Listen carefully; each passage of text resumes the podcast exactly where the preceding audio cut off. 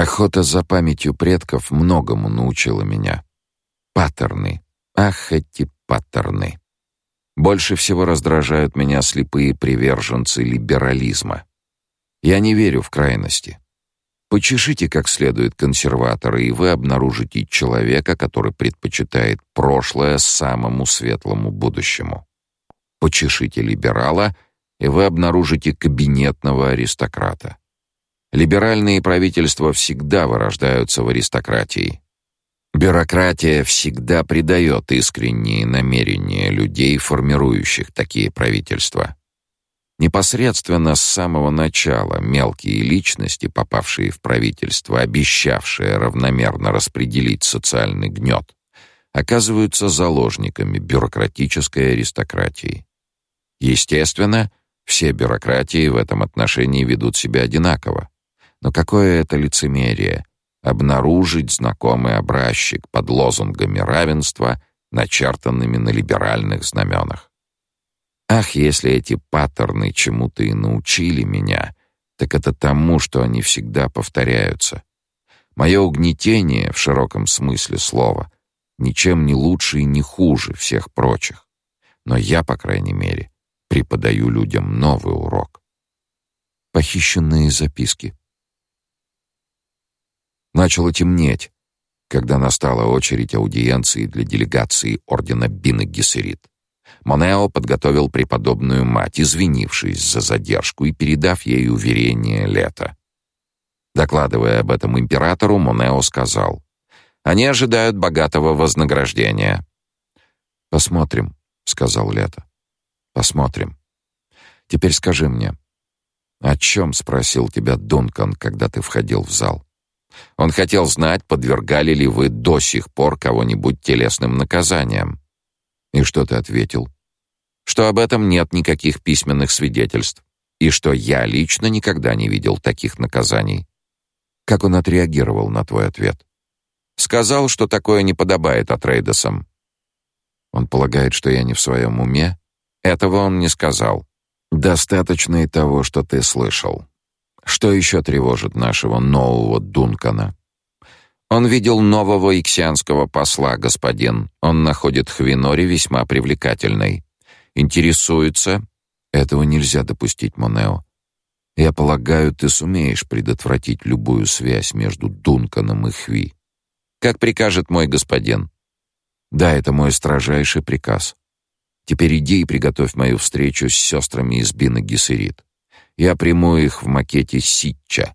Мой господин, есть ли в этом выборе какое-то значение? Это просто моя прихоть. Выходя, скажешь Дункану, чтобы он взял с собой отряд говорящих рыб. И прочесал город. Ожидая делегацию Бина Гессерит, Лето вспомнил разговор с Монео. Это несколько развлекло его. Он представил, какое впечатление произведет на обитателей он на появление на улицах растревоженного Айдаха во главе отряда гвардейцев. Они живо притихнут, как мыши при внезапном появлении кошки. Сейчас, находясь в макете Ситча, Лето похвалил себя за такой выбор. Здание свободной формы с многочисленными куполами, расположенное на окраине Онна, имело в поперечнике около одного километра. Здесь первоначально располагался музей Фримана, а теперь располагалась школа музея. Залы и коридоры патрулировали говорящие рыбы. Зал приемов имел овальную форму и по длине достигал 200 метров. Огромное помещение освещалось гигантским светильником, подвешенным на высоте около 30 метров над полом. Голубовато-зеленый свет смешивался с тусклыми коричневыми и бежевыми тонами искусственного камня, которым были выложены стены зала. Лето возлежал на низком помосте в конце зала, глядя наружу через длинное, выгнутое по длине стекло. На улице были видны остатки барьера с пещерами, в которых когда-то были уничтожены приверженцами Харконненов, запертые в ловушку войска Трейдесов. Очертания скалы серебрились в призрачном свете первой луны. Контур скалы подчеркивался точечными огоньками. Костры горели там, где сейчас нельзя было показываться ни одному Фриману. Огоньки мигали, когда мимо них проходили люди, музейные фримены, подчеркивавшие свое право занимать окрестности священного города. «Музейные фримены», — подумал Лето. «Какие же они узколобые, недальновидные люди. Но что меня возмущает? Они таковы, какими я их создал. Лето услышал, как ко входу приближается делегация Бина Гессерит. Они пели гимн. Слышался напев, изобилующий протяжными гласными звуками. Впереди шел Монео с отделением гвардейцев, которые заняли свои места у ложа императора. Монео остановился возле ложа, взглянул на Лето и обернулся в зал. Женщины вступили в него двумя рядами. Их было десять. Впереди шествовали две преподобные матери в традиционных черных одеждах. Слева Антеак, справа Луисиал, сказал Монео. Лето вспомнил раздраженные, полные недоверия слова, которые говорил ему ранее Монео, рассказывая об этих женщинах. Мажордом ненавидел этих ведьм. «Они обе вещающие истину», — сказал тогда Монео. «Антеак намного старше Луисиал, но именно последняя славится как лучший вещатель истины в Бине-Гессерит.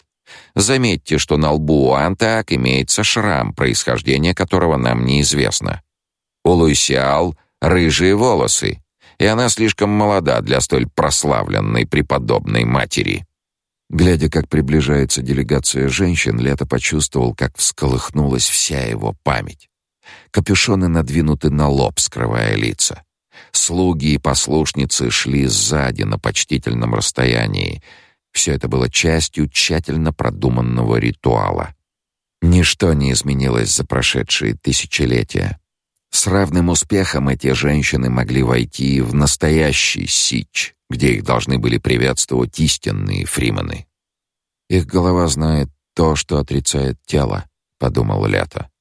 Всепроникающий взор Лета позволил ему заметить подавленную осторожность в глазах женщин. Однако они входили в зал как люди уверенные в том, что находятся под надежной защитой своей религиозной власти. Лето доставило удовольствие сознание того, что Бин Гессерит обладает только той силой, которую он сам им дал. Ему была ясна причина такого одолжения. Из всех подданных империи эти женщины были больше других похожи на него самого. Правда, их память была ограничена лишь женскими предками, и они могли вспоминать только женские ритуалы. Однако, как и он сам, эти преподобные матери являлись объединяющим воплощением целых групп. Преподобные матери остановились, как и положено, в десяти шагах от лета. Свита остановилась позади них на почтительном расстоянии. Лето решил немного развлечься и приветствовал делегацию голосом и маской своей бабки Джессики.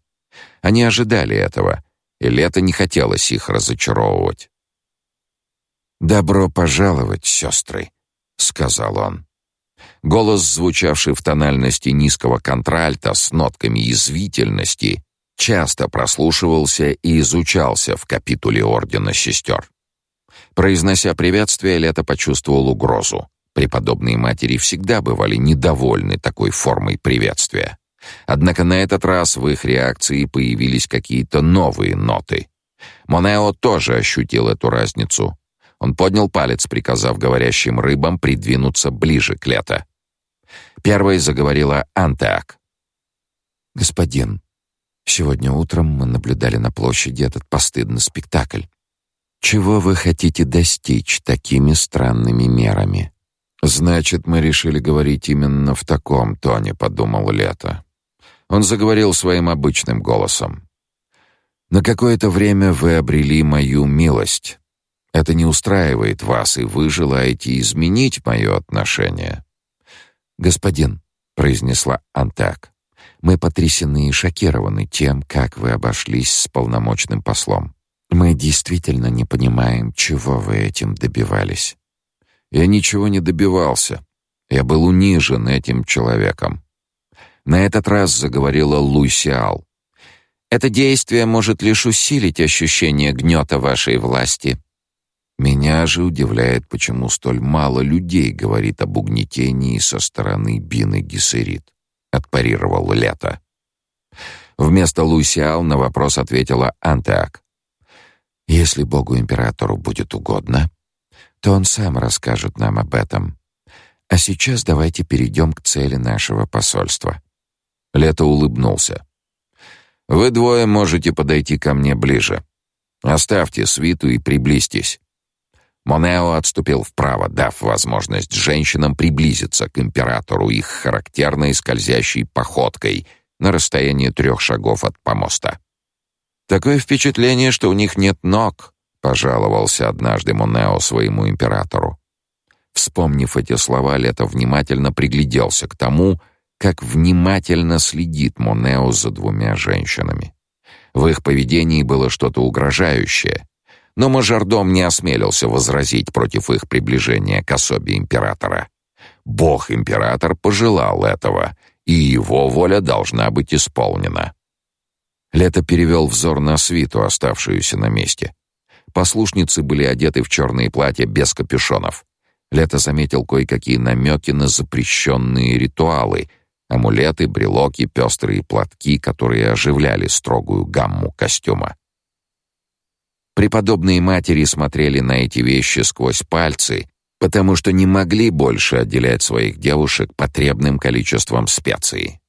Замена привычному ритуалу.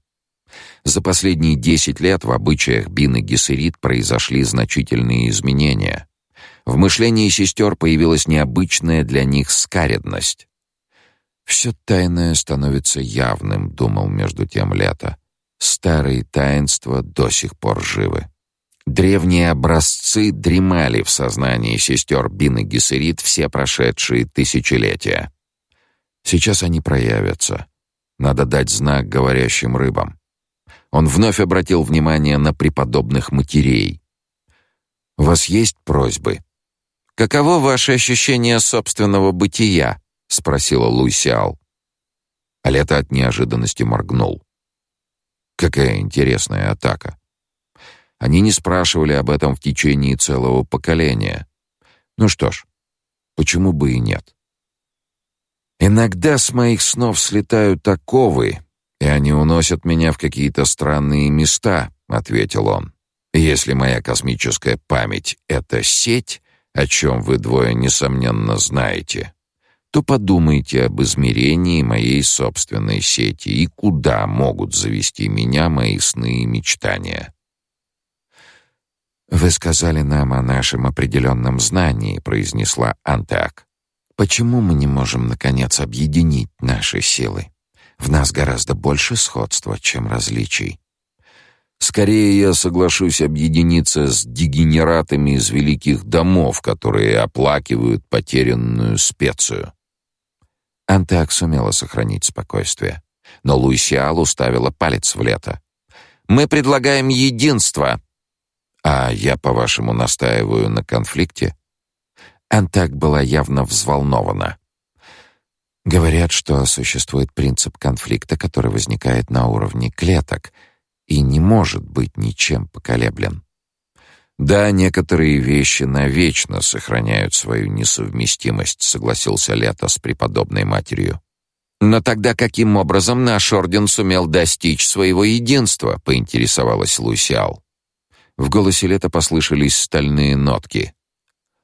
Как вам хорошо известно, секрет единства лежит в подавлении несовместимости. Наше сотрудничество имело бы огромную ценность, сказала Антак. Для вас, но не для меня. Антак притворно вздохнула. В таком случае, мой господин, не расскажете ли вы нам о физических изменениях в вашем организме? Кто-то кроме вас должен узнать об этом и записать данные в хронике, добавила Лусиал.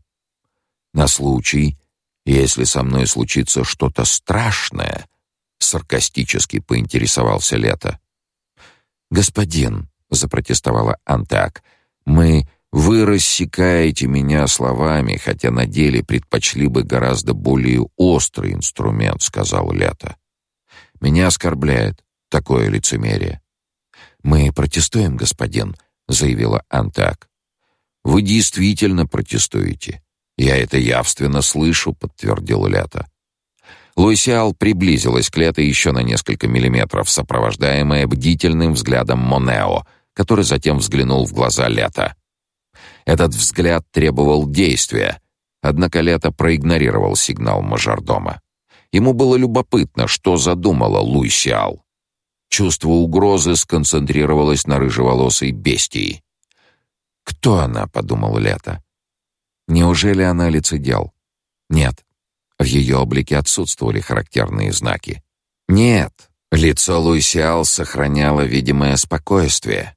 Не было ни малейшей мимики, которую позволило бы определить способность Лета к наблюдению. «Так вы не расскажете нам о физических изменениях, господин?» продолжала настаивать на своем антак.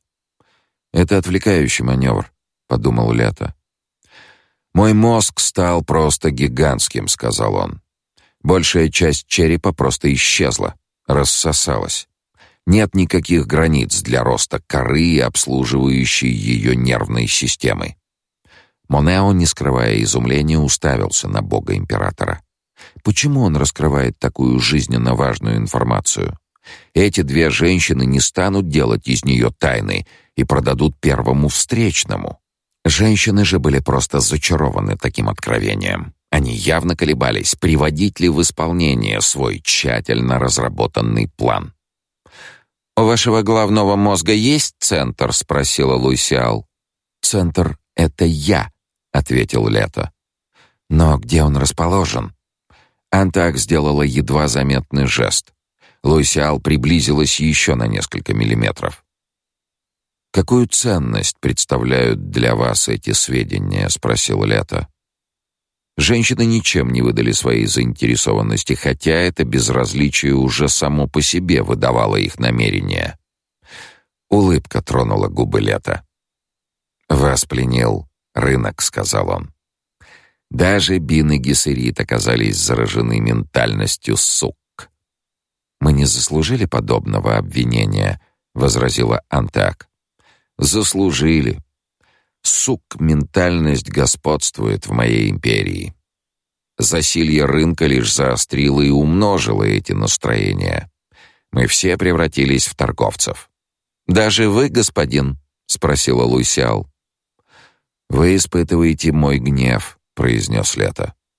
Вы специалист в этом деле, не правда ли? Господин, голос женщины оставался спокойным, но чувствовалось, что это спокойствие дается ей с большим трудом. Не следует доверять специалистам, продолжал Лето. Они мастера исключений. Эксперты же могут судить о самом деле. Мы надеемся стать архитекторами лучшего будущего, сказала Антеак. Лучшего, чем что? Луисиал сделала еще один едва заметный шаг в сторону Лета. Мы надеемся представить свои стандарты на ваш суд, господин, проговорила Антеак. Но вы же собираетесь стать архитекторами. Вы что, построите еще более высокие стены? Не забывайте, сестры, что я хорошо вас знаю. Вы превосходные поставщики шор. Жизнь продолжается, господин, сказала Антак. И вселенная тоже продолжает существовать, согласился с ней Лето. Луисиал, не обращая внимания на предостерегающий взгляд Монео, сделала еще один шаг вперед. Лето втянул носом в воздух и едва не расхохотался. Эссенция специй. Они пронесли с собой немного эссенции. Женщины знали старые истории о песчаных червях и эссенции специй. Конечно, это была инициатива Луисиал. Она думает, что эссенция это действенный яд для песчаных червей. Это подтверждает и устное предание. Эссенция приводит к распаду тела червя. В результате он рассыпается на множество песчаных форелей. А они снова превращаются в червей и так далее, и так далее, и так далее. Во мне произошло еще одно изменение, о котором вы должны знать, заговорил Лето. Я еще не полностью превратился в песчаного червя. Можете считать меня биологической колонией с измененной чувствительностью. Лусиал сделала едва заметное движение левой рукой, протянув ее к складке платья. Монео заметил это и вопросительно посмотрел на Лето. Тот, не отрываясь, следил за выражением глаз молодой преподобной матери. «У запахов есть масса причудливых свойств», — сказал вдруг Лето. Рука Луйсял замерла. «Духи и эссенции», — продолжал Лето. «Я помню все их запахи. Я помню даже те эссенции, которые, по видимости, были лишены их. Люди пользовались духами и дезодорантами, чтобы опрыскивать свои подмышки и промежности, чтобы замаскировать свои естественные запахи. Вы знали об этом? Ну, конечно, знали. Антак метнула быстрый взгляд в сторону Луйсял. Женщины в страхе замолчали, не осмеливаясь произнести ни слова. Люди всегда инстинктивно понимали, что запахи феромонов выдают их истинные побуждения, сказал император. Женщины стояли неподвижно. Они слышали его. Преподобные матери лучше всех остальных людей понимали истинный скрытый смысл обращенных к ним слов. Вы хотели подвести мину под мою богатую память, продолжал Лето. В голосе его прозвучало прямое обвинение. Вы очень ревнивый, господин, призналась Луисиал. Вы просто неверно поняли устное предание, поправил ее Лето. Песчаные форели воспринимают эссенцию как воду. Это было испытание, мой господин, призналась Антак. Только и всего. Вы намеревались испытать меня? Изумился Лето. Всему виной наше любопытство, господин, продолжала оправдываться Антак. Я тоже очень любопытен, произнес император. Положите эссенцию на помост рядом с Монео. Я сохраню ее. Медленно, нарочито демонстрируя твердостью движения отсутствия агрессивного намерения, Луисиал извлекла из складок платья маленький флакон, излучающий голубое сияние. Она осторожно положила флакон на помост. Было заметно, что она не решится на отчаянный поступок. «Ты действительно вещающая истину», — сказал Лето. Она выдавила нечто похожее на улыбку и повернулась к Антеак. «Где вы взяли эссенцию специй?» — поинтересовался император. «Мы купили ее у контрабандистов», — ответила Антеак. «Контрабандистов не существует уже две с половиной тысячи лет. Мы хранили ее все эти столетия. До этого она была нам не нужна». «Понятно», и теперь вы решили оценить то, что считаете своим великим терпением, не так ли? Мы следили за эволюцией вашего организма, господин, ответила Антеак. Мы подумали, она позволила себе слегка пожать плечами. Этот жест допускался только в присутствии сестер и не давался легко. Лето обиженно сложил губы. «Я не могу пожимать плечами», — сказал он. «Вы накажете нас?» — спросила Луисиал чтобы развлечься.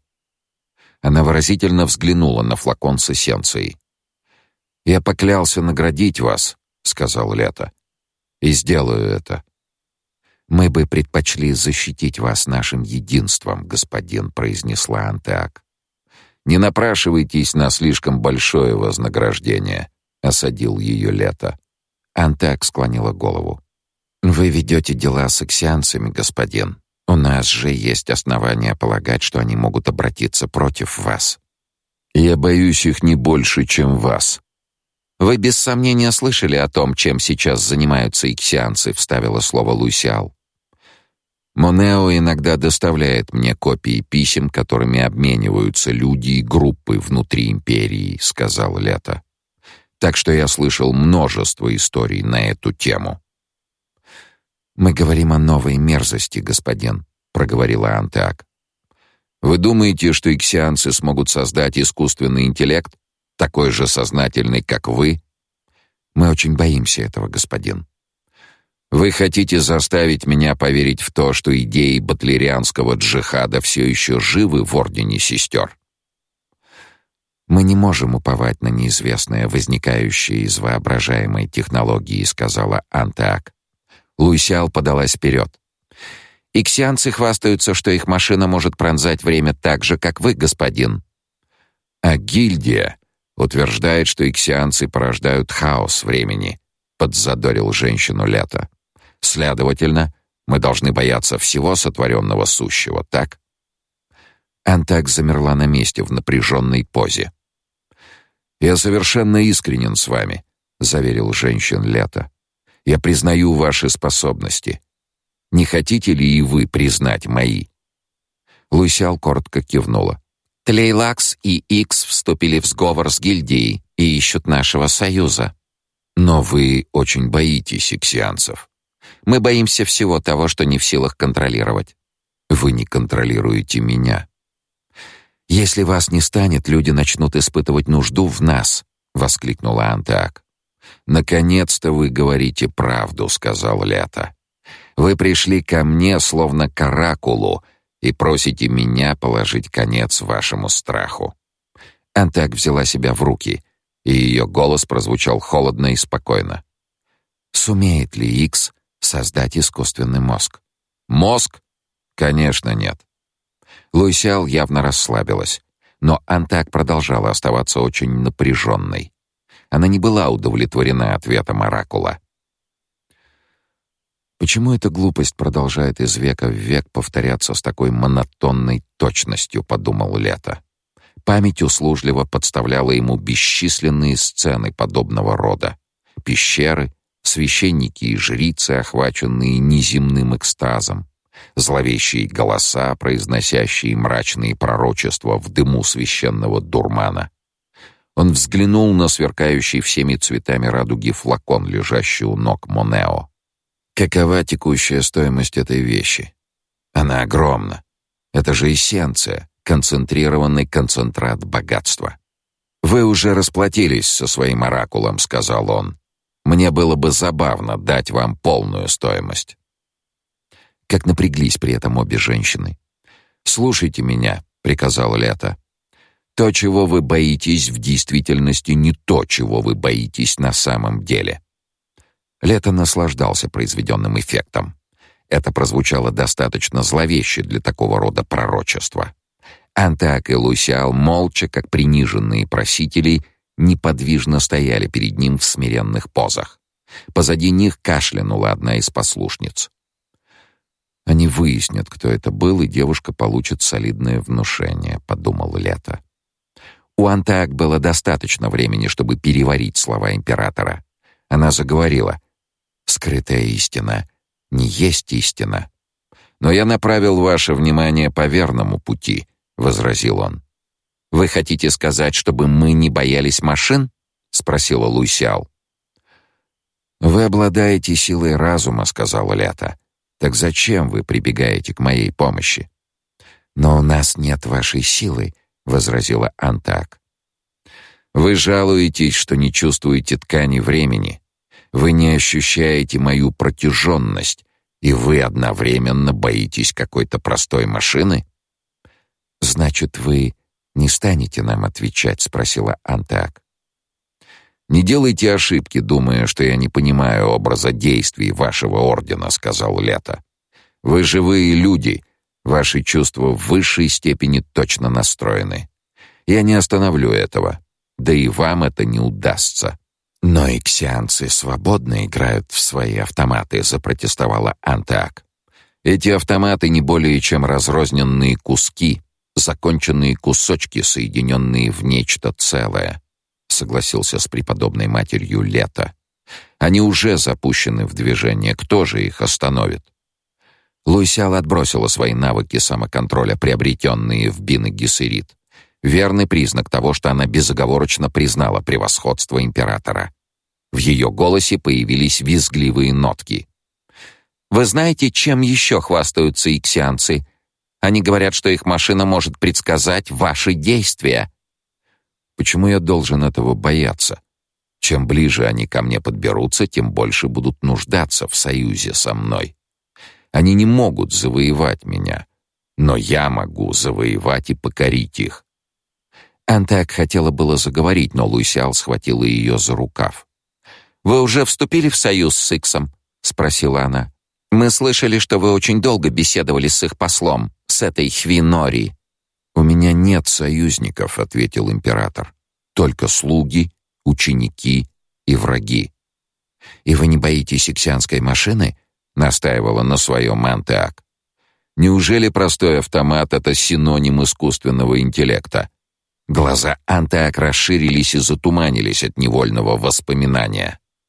Лето, как зачарованный, следил за ее реакцией. В их сознании была и общая память. Лето почувствовал всю соблазнительность единения с орденом сестер. Это будет так знакомо, так полезно и так смертельно. Антак попыталась соблазнить его и таким путем. Вот она заговорила. Машина не может предвидеть каждую проблему, важную для живого человека. Существует большая разница между дискретным пространством и непрерывным континуумом. Мы живем в одном пространстве, а машины существуют в другом. Оказывается, ты все еще обладаешь силой разума, сказала Лето. Поделись, приказала Луисял. Это восклицание показало, кто доминирует в паре. Младшая распоряжалась старшей. Лето постарался не показать свое удивление. Замечательно, подумал он. Умение мыслить помогает приспособляемости, сказала Антак. Она экономит на словах. Лето снова постарался не показать удивления. Умение мыслить порождает творчество, сказал он. Это означает, что вам придется иметь дело с такой ответственностью, которой вы раньше не знали. Вам придется столкнуться с новым. Таковы возможности иксианской машины, сказала Антеак. И это не был вопрос. Разве это не интересно? — спросил Лето, — что недостаточно быть непревзойденной преподобной матерью. Его обостренные чувства сказали императору, что обеими женщинами овладел страх. Действительно, они были настоящими вещателями истины. «Вы вправе напугать меня», — сказал он. Возвысив голос, он спросил, «Откуда вам известно, что вы еще живы?» Так же, как Монео, обе женщины почувствовали, что их судьба зависит от того, насколько верный ответ они дадут на этот вопрос. Лето был очарован тем, что прежде чем заговорить, обе одновременно взглянули на мажордома. «Я — зеркало самой себя», — ответила Луисиал. То был ответ в духе Бины Гессерит, который оскорбил Лето. «Мне не требуется предварительная инструментальная настройка», чтобы решать мои человеческие проблемы, сказала Антак.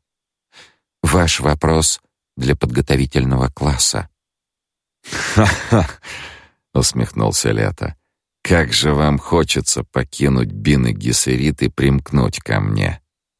Лето видел, что она обдумала и отвергла это предложение. Однако сам процесс немало позабавил бога императора.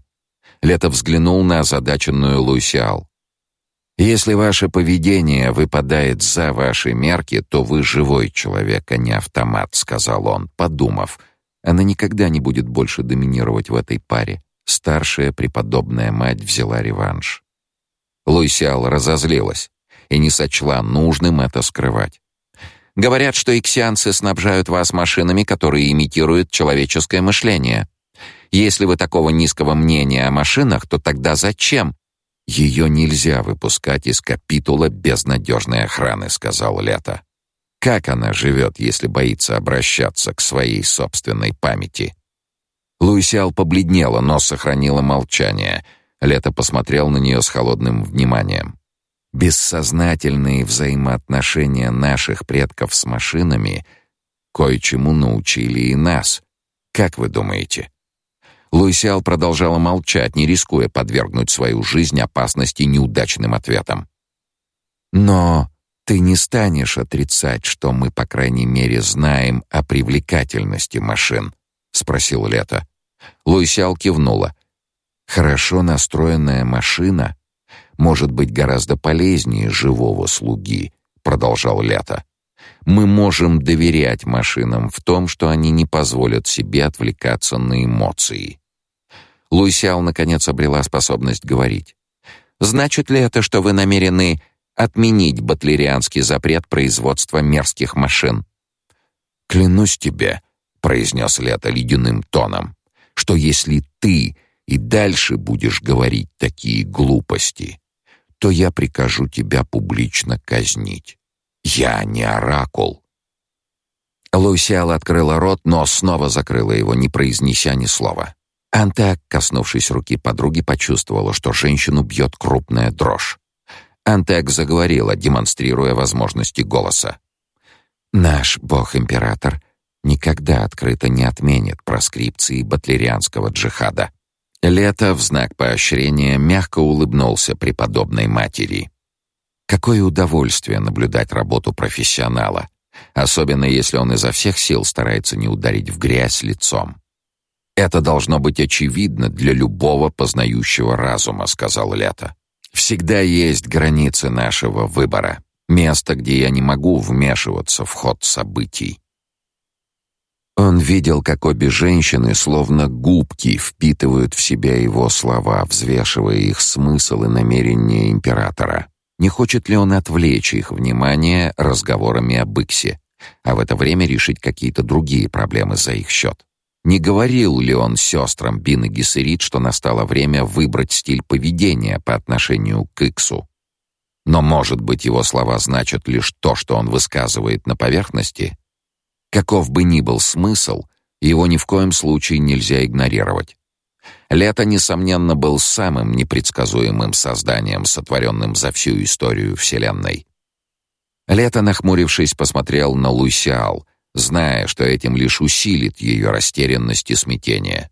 «Хочу особо указать тебе, Маркус Клер Луисиал, что урок прошлого, перегруженного машинами всякого рода, Урок, который ты не усвоила, состоит в том, что в таких обществах люди стали относиться к себе подобным, как к машинам. Это машины так модифицировали человеческое поведение.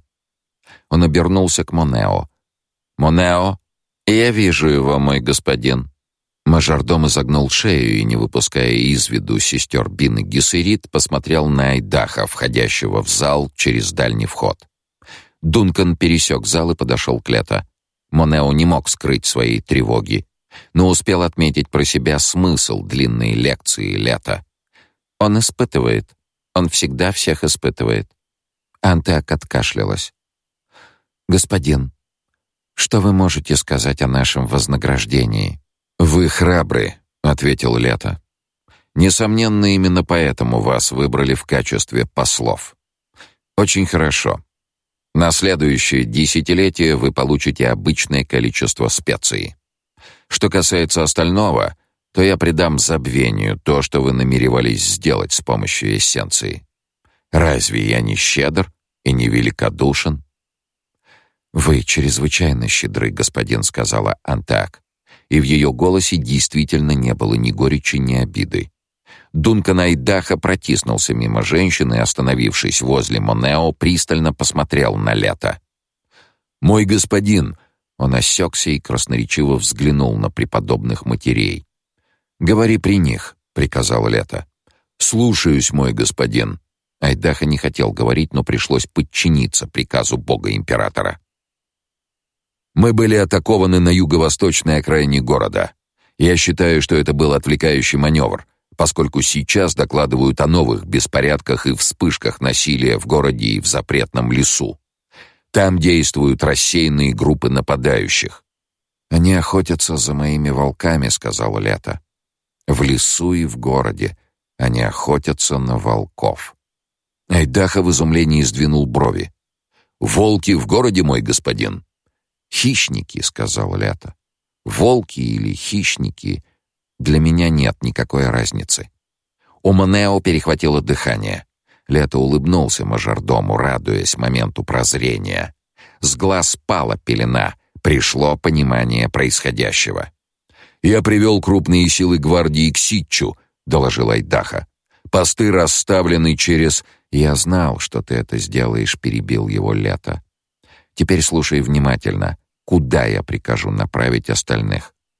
Преподобные матери в суеверном благоговении слушали, как лето указывает Айдаха конкретные места засад, численность пикетов, называет имена говорящих рыб, расписывает время, необходимое вооружение, развертывание сил в каждом конкретном месте. Айдаха автоматически запоминал приказ во всех его подробностях. Только когда Лето замолчал, Айдаха задался мучившим его вопросом. На лице начальника гвардии отразились страх и недоумение. Лето не составило труда прочесть самые сокровенные мысли Дункана. «Я был верным солдатом настоящего господина Лето», — думал Айдаха. «Тот Лето, дед нынешнего, спас меня и взял в свой дом как сына. Но даже хотя этот Лето почти то же, что его дед, все же это не совсем то. Это не он. «Мой господин, зачем вам нужен я?» — спросил Дункан. «Ты нужен мне, потому что ты силен и верен». Айдаха покачал головой. «Но я...» «Подчиняйся», — приказал Лето и заметил, какое воздействие его слова оказали на преподобных матерей. «Правду. Только правду. Ведь они — вещающие истину». «Потому что я в долгу перед Атрейдосами», — сказал Айдаха. «Именно на этом мы утверждаем наше упование», — ответил Лето. «А что наш Дункан?» «Мой господин», — твердо произнес Айдаха, снова обретя почву под ногами. «В каждом из мест оставь хотя бы одного мятежника в живых», — сказал Лето. «Иначе наши усилия будут тщетны». Айдаха кивнул, четко повернулся и вышел тем же путем, что и вошел. Лето подумал, что надо иметь очень наметанный глаз, чтобы понять, что Айдаха вошел в зал одним человеком, а вышел совершенно другим. «Все это из-за порки посла», — сказала Антак. «Точно так», — согласился Лето. «Подробно расскажите об этом своей предводительнице, несравненной преподобной матери Сиаксе. Скажите ей, что я предпочитаю компанию хищников, а не жертв». Он перевел взгляд на Монео, который превратился в воплощение внимания. «Монео, в лесу больше нет волков. Их надо заменить людьми, точнее, волками в человеческом облике. Проследи за этим.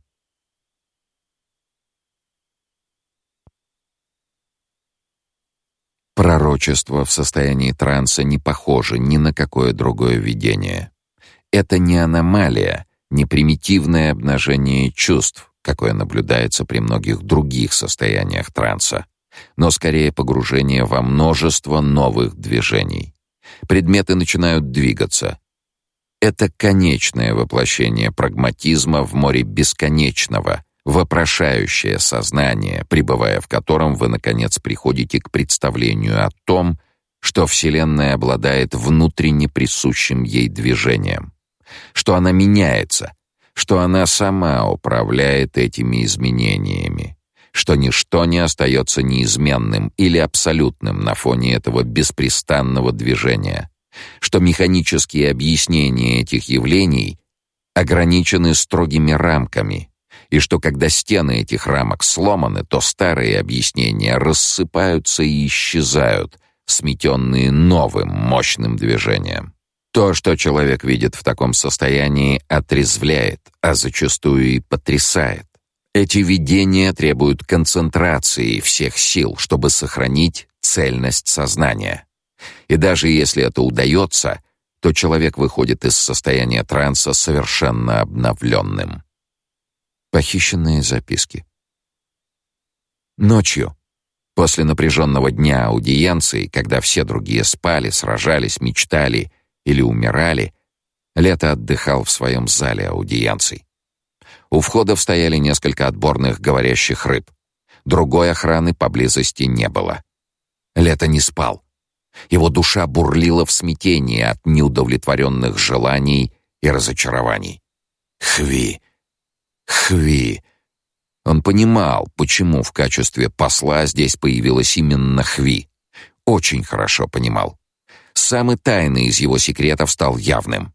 Они разгадали его секрет и свидетельством тому стала Хви. Ум Лета приходил в отчаяние. Можно ли обратить этот ужасный метаморфоз? Может ли он вернуть себе человеческий облик? Нет, такой возможности нет. Да и если бы она была для ее осуществления, потребовался бы такой же срок, как и для достижения его нынешнего состояния. Во что превратится Хви через три тысячи лет? В сухую пыль и груду костей в крипте. Я мог бы вывести такую же, как она, и приготовить ее для себя, но то была бы уже не моя сладостная Хви. И что будет с золотым путем, если он начнет давать себе такие эгоистические поблажки? К дьяволу этот золотой путь. Разве эти сумасбродные идиоты когда-нибудь вспомнят обо мне? Никогда и никто. Но это же неправда. Хви думает о нем и разделяет его пытку. То были безумные мысли, и он попытался избавиться от них. Его чувства говорили о движениях говорящих рыб — о воде, текущей под полом. Когда я делал свой выбор, то на что я надеялся? Чего ожидал? Как вся эта толпа смеялась над моими вопросами. Но разве у него не было задачи завершить начатое предками? Разве не это было условием сдерживания толпы в его сознании? «Ты должен завершить наше дело», — говорили они. «У тебя одна и только одна цель Одна единственная цель — это отличительный знак фанатика. А я не фанатик. Ты должен быть циничным и жестоким, ты не можешь нарушить доверие. Но почему нет? Кто дал эту клятву? Ты. Ты сам выбрал свой путь. Ожидания. Ожидания, которые история творит для одного поколения, могут ничего не значить для другого. Кто знает это лучше, чем ты? Да, и обманутые ожидания могут сделать чужими друг другу целые народы. Я же один, как целый народ. Помни свою клятву. В самом деле, я — разрушительная сила, освободившая бич, занесенный над человечеством на протяжении веков. Я ограничиваю ожидания, включая мои собственные.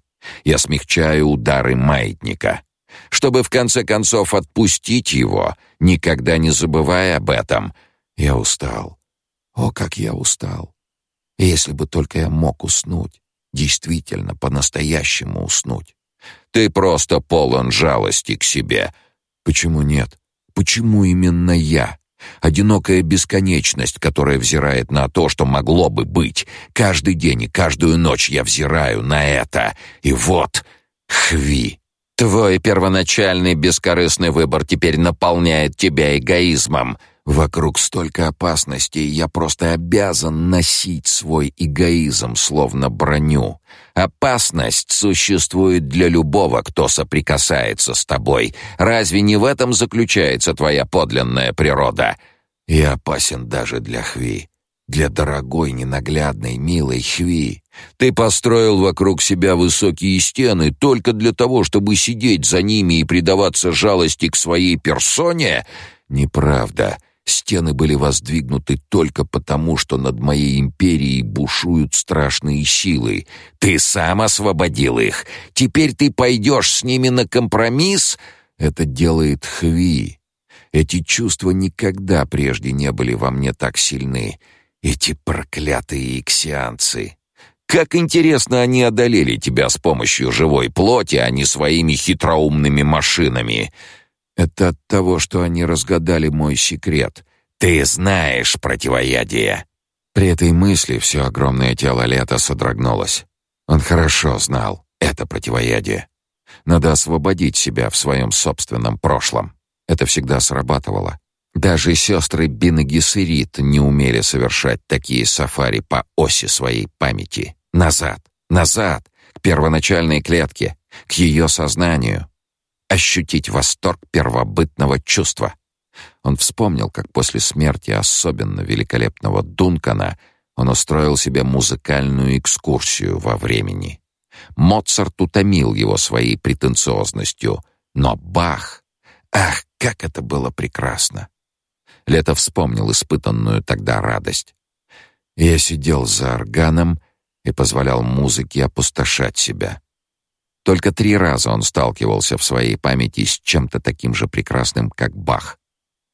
Даже Ликолье был таким же прекрасным, но не лучшим. Может быть, память женщины-интеллектуалок лучше всего подойдет для его сегодняшней цели.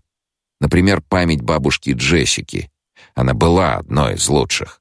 Однако опыт говорил, что такая близкая родственница, как Джессика, в данном случае не лучший выбор. Надо искать гораздо дальше. Он представил себе, как рассказывает о своем сафари какому-то незнакомцу, который слушает его с благоговением, поскольку никто и никогда не осмеливался задавать Лето вопросы на столь священную тему. Я продвигаюсь все дальше и дальше сквозь рой летящих навстречу мне предков. Преследую данников, заглядываю в темные закоулки и самые сокровенные углы. Ты никогда не угадаешь имена людей, которых я встречал. Кто слышал о Норме Ценва? А я жил ее жизнью. Жил ее жизнью? спросил бы невидимый воображаемый слушатель. Конечно. Иначе зачем бы я держал в своей памяти всю эту орду? Ты думаешь, что первый корабль космической гильдии сконструировал мужчина? Ваши учебники истории утверждают, что этим человеком был Аврелий Венпорт. Учебники лгут. Корабль изобрела его любовница Норма. Она придумала ему конструкцию, а заодно подарила пятерых детей. Его я не было согласно на меньшее. Так он думал. В конце концов, осознание того, что не он был изобретателем, довело его до саморазрушения. Ты жил и его жизнью. Естественно, я прошел путями дальних странствий фриманов, по линии отца и других. Я прошел до самого дома Трейдесов. Какая блистательная родословная. Среди них было изрядное количество глупцов. Мне нужно отвлечься, подумал он. Может быть, устроить тур по сексуальным приключениям? Ты даже не представляешь, какие внутренние сексуальные оргии мне доступны. Я конечный созерцатель эротических сновидений, участник и наблюдатель. Невежество и непонимание сексуальности наделали в мире так много бед, как бесконечно узок был наш мир и наши представления, сплошное уродство — Лето прекрасно понимал, что не может пойти по этому пути. Во всяком случае, не сегодня. В этих сновидениях не будет Хви. Может быть, выбрать войну? Какой из этих Наполеонов окажется большим трусом, спросил он своего воображаемого гостя. Я не открою тебе этого, но я-то знаю. О да, я знаю. Куда я могу пойти? Совсем прошлым открытым для меня. Куда я могу пойти? Бордели, мерзости, тираны, акробаты, нудисты, хирурги, мужчины-проститутки, музыканты, фокусники, священники, ремесленники, жрицы. «Ведомо ли тебе, — спросил он снова воображаемого гостя, — что хула сохраняет древний язык знаков, которым когда-то объяснялись между собой только мужчины? Ты никогда не слышал о хула?» Ну, конечно, не слышал. Кто еще танцует этот танец? Танцоры сохраняют многое. Перевод смысла утрачен, но я его знаю. Однажды ночью я был многими халифами и шел на восток и на запад, неся с собой свет ислама. Это было путешествие через века. Я не стану утомлять тебя подробностями. Уходи, гость, уходи. Как это соблазнительно, думал он слушать зов сирен, которые заставляют меня жить только в прошлом. И как бесполезно теперь это прошлое из-за проклятых иксианцев. Как скучно это прошлое, ведь в нем нет Хви. Зато она здесь. Она придет ко мне. Сейчас, если я позову ее. Но я не могу позвать ее. Не сегодня. Не сейчас. Прошлое продолжало манить к себе. Я могу совершить паломничество в свое прошлое. Это не будет сафари. Я могу пойти туда один. Паломничество очищает. Сафари же превратит меня в туриста. Это большая разница. Я могу пойти в свой внутренний мир один. Уйти туда, чтобы никогда не вернуться назад. Лето почувствовал неизбежность такого исхода сновидения рано или поздно заманят его в свою ловушку. Я создаю состояние сновидения для всей моей империи. В этих снах создаются новые мифы, рождаются новые направления и возникают новые движения. Новое, новое, новое. Вещи возникают из моих снов, из моих мифов. Но кто более чувствителен к ним, чем я? Охотник попал в расставленные им силки. Лето понял, что попал в условия, от которых не существует противоядия. Ни в прошлом, ни в настоящем, ни в будущем. Его огромное тело дрожало в полумраке зала аудиенций. Возле портала одна из говорящих рыб прошептала другой: "Бог встревожен?" Ее подруга ответила: "Грехи мира лишат покоя кого угодно". Лето слушал их и безмолвно плакал.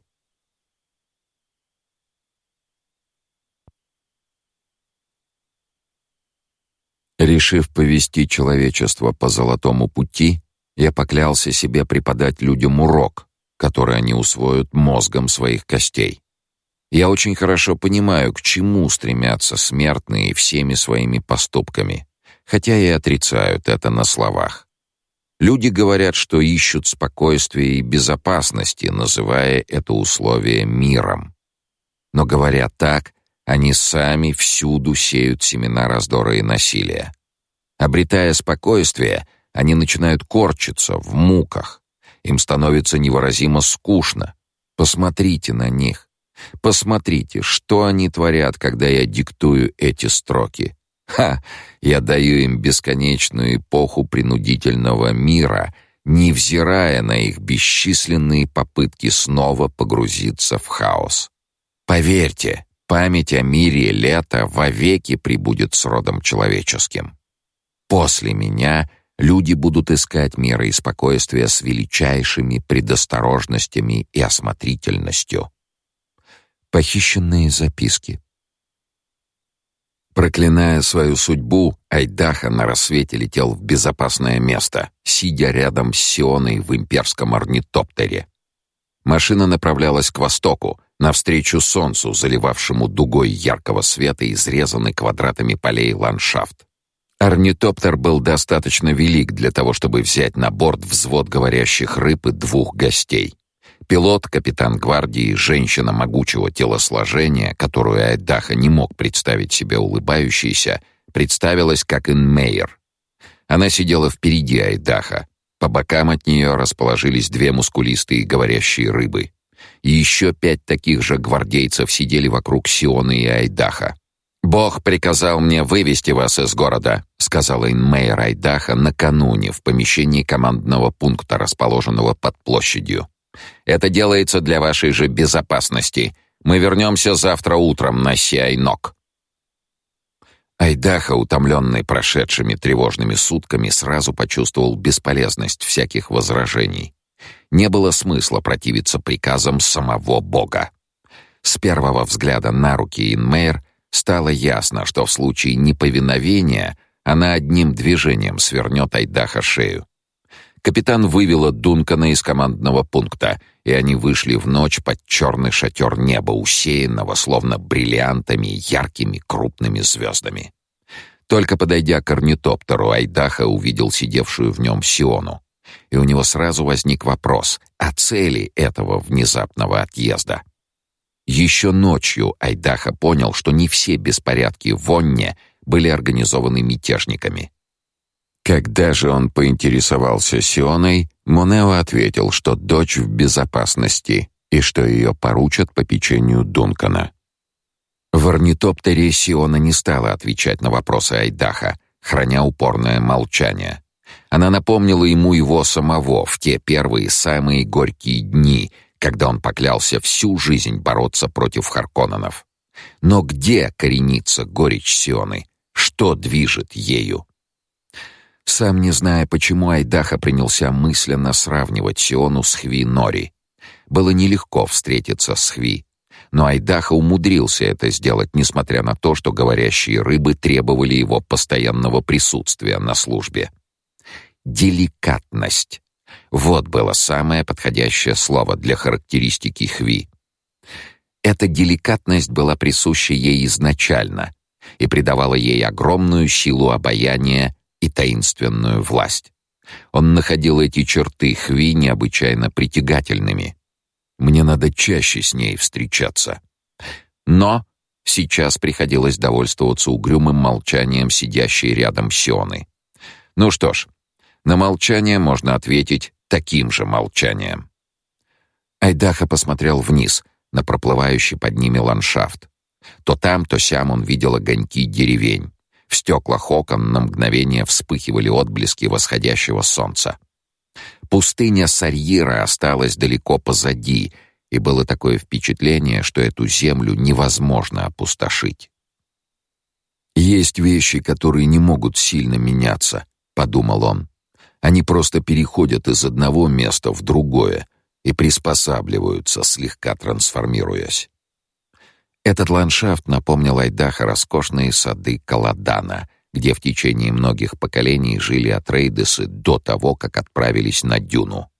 Видны были узкие дороги, торговые пути, по которым медленно двигались повозки, запряженные шестиногими животными, торсами.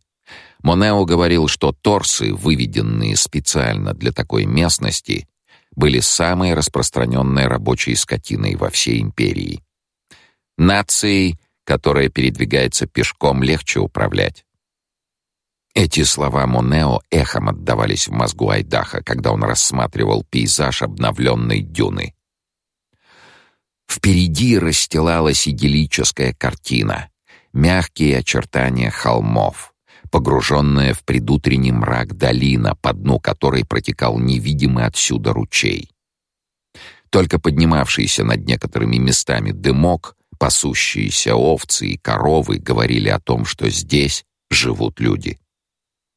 Сиона внезапно оживилась и тронула пилота за плечо, указывая на место, расположенное справа по курсу. «Это не Гайгоа?» — спросила девушка. «Да», — ответила Инмейер, не поворачивая головы. В ее голосе прозвучало сильное чувство, природа которого была непонятна Айдаха. «Разве это не безопасное место?» — спросила Сиона. Безопасная, последовал ответ. Сиона взглянула на Айдаха. Прикажи ей приземлиться здесь. Не понимая, почему он подчиняется этому требованию, Дункан сказал Инмейр: "Сажай машину здесь". Капитан обернулась, и ее лицо, которое ночью казалось Дункану бесстрастной маской, исказилось от какого-то неведомого сильного переживания. Уголки глаз подергивались. Рот искривился в неприятной гримасе. «Только не Гайго, командир», — сказала она. «Есть место лучше». «Бог-император приказал тебе отвезти меня именно туда?» — спросила Сиона. В глазах Энмейер сверкнул гнев, однако она не стала смотреть в глаза Сионы. «Нет, но он...» «Тогда мы приземлимся в Гойгоа», — принял решение Айдаха. Инмейер резко отвернулась к панели управления и Айдаха прижала к Сионе центробежной силой. Орнитоптер зашел на посадку, направленный к маленькому пятачку, спрятанному в тени зеленого холма. Заглядывая через плечо капитана, Дункан попытался рассмотреть место приземления. В самом центре пятачка стояла деревня, выстроенная из того же черного камня, из которого были сложены заборы. На склонах, окаймлявших селение, виднелись огороды, Склоны, полого поднимавшиеся к седловине, были густо засажены фруктовыми деревьями. В небе, несомые утренними потоками воздуха, кружили ястребы. Айдаха взглянул на Сиону. «Что такое Гойгоа?» «Скоро увидишь». Инмейер направила орнитоптер к поросшему травой пустырю на окраине деревни. Одна из говорящих рыб открыла дверь со стороны деревни. В ноздри Айдаха ударил головокружительный аромат. Запахи скошенной травы, навоза и едкого дыма печей. Он выпрыгнул из орнитоптера. На улице собирались люди, поглазеть на пришельцев. Дункан заметил, как пожилая женщина в длинном зеленом платье, наклонившись, что-то прошептала на ухо ребенку. И тот побежал прочь по улице, скрывшись за поворотом. «Ну что, нравится?» Спросила Сиона, подойдя к Айдаха. Приятное местечко, ответил он. К ним подошли Инмейер и остальные говорящие рыбы. Сиона взглянула на гвардейцев. «Когда мы вернемся в Он?» — спросила она. «Вы не вернетесь», — ответила Инмейр. «Мне приказано отвезти вас в цитадель. Вон вернется только командир». «Ясно», — сказала Сиона. «Когда мы отправимся?» «Завтра на рассвете. Я пойду договорюсь со старостой о квартире», — сказала Инмейр и, отойдя от группы, направилась в деревню. «Гой-Гоа», — задумчиво произнес Айдаха. «Какое странное название. Интересно, что здесь было во времена Дюны?» «Я знаю», — сказала Сиона. «Здесь было место, называемое Шулох, что означает «проклятое место». Здесь жили люди, которых истребили после того, как они совершили ужасные преступления. Так утверждает устное предание. «Якуруту», — прошептал Айдаха, припоминая старые легенды о похитителях воды. Он оглянулся, пытаясь отыскать в местности следы хребтов, скал и дюн, но тщетно. Видны были только два старика с безмятежными лицами, которые вместе с Инмейер приближались к орнитоптеру. На мужчинах были надеты поношенные брюки и рубашки. Оба были босы. «Ты знаешь это место?» — спросила Сиона. «Только его древнее легендарное название», — признался Дункан. «Говорят, что здесь водятся привидения», — проговорила Сиона. «Но я в это не верю». Инмейр остановилась перед Айдахой и сделала знак старикам подождать. «Квартиры здесь бедны, но подходят для ночлега», — доложила она. «Но вы можете остановиться в одном из частных владений». Произнося последние слова, Инмейр оглянулась на Сиону и вопросительно посмотрела на девушку. «Это мы решим позже», — ответила Сиона и взяла Айдаха под руку. «Мы с командиром прогуляемся по деревне и осмотрим окрестности. Здесь очень красивый вид». Инмейр хотела что-то сказать, но промолчала. Айдаха без сопротивления позволил Сионе провести себя мимо двух стариков, которые во все глаза смотрели на них. «Я пошлю с вами двух человек», крикнула им вслед Инмейр. Сиона остановилась и оглянулась. Разве в Гайго не безопасно? Здесь очень тихо, заговорил один из местных стариков. В таком случае нам не нужна охрана, решила Сиона. Пусть гвардейцы лучше охраняют орнитоптер. Она повела Айдаха дальше. Ладно, сказал Айдах и высвободил руку. Так что это за место? Ты скоро убедишься, что от древнего Шулаха не осталось и следа. Эта деревня очень подходит для отдыха. Райский уголок. Ты что-то задумала, сказал Айдаха. Скажи, что именно? Я часто слышала, что Кхола очень любят задавать вопросы, ответила Сиона. Но сейчас я тоже хочу кое-что выяснить. Даже так? Каким человеком был в твое время лето? Какое лето? Да, я забыла, что также звали и его деда. Естественно, я имею в виду нашего лета. Он был тогда ребенком. Это все, что я могу о нем сказать. Устное предание гласит, что в этой деревне родилась одна из его первых невест. Невест? Я думал, тогда он еще обладал человеческим обликом. Это было после смерти его сестры но до того, как он превратился в червя. Устное предание, кроме того, говорит, что все его невесты исчезли в казематах цитадели. И с тех пор их никто не видел живьем, только на голограммах. В течение же последних тысячелетий у него не было невест. Тем временем они вышли на небольшую площадь в центре деревни, квадрат земли со стороной не более 50 метров с огороженным прудом посередине. Сёна села на этот парапет и, хлопнув по нему ладонью, предложила Айдаха сесть рядом. Дунка нагляделся, отметив, что люди следят за ним из-за опущенных занавесок, а дети указывают пальцами и перешептываются. Он обернулся к Сионе, но остался стоять. «Так что же это за место?» «Я уже сказала тебе. Кстати, я хочу знать, кто был Муаддиб». «Это был друг, о котором может мечтать каждый человек. Значит, устное предание говорит правду, хотя оно же утверждает, что его наследники создали деспотию. А это звучит довольно зловеще. Она завлекает меня в какую-то западню, подумал Айдаха. Он натянуто улыбнулся, обдумывая возможные мотивы Сионы. Казалось, она ждет какого-то очень важного события, ждет с волнением, может быть, даже со страхом, не лишенным, впрочем, какого-то восторженного оттенка. Но больше никаких намеков не было. Все это пока походило на обыкновенную светскую болтовню. Она просто занимает время, но до каких пор и что за этим последует? Его размышления были прерваны топотом бегущих ног. Айдаха обернулся и увидел ребенка лет восьми, который изо всех сил бежал к ним по боковой улочке. Босые ноги малыша взметали фонтанчики пыли, а вдалеке слышался громкий голос матери, которая звала сына вернуться. Ребенок остановился в десяти шагах от Айдаха и уставил на него такой напряженный, алчущий взгляд, что Дункан ощутил внутреннее неудобство. Этот ребенок казался очень знакомым. Еще дитя, но в его чертах угадывался мужчина. Высокие скулы, курчавые темные волосы, складка над бровями. На мальчике был надет синий, выленивший от многочисленных стирок комбинезон, сшитый, впрочем, из хорошего, добротного и прочного материала. «Нет, ты не мой отец», — объявил ребенок. Повернувшись, он опрометью бросился прочь и вскоре исчез за углом.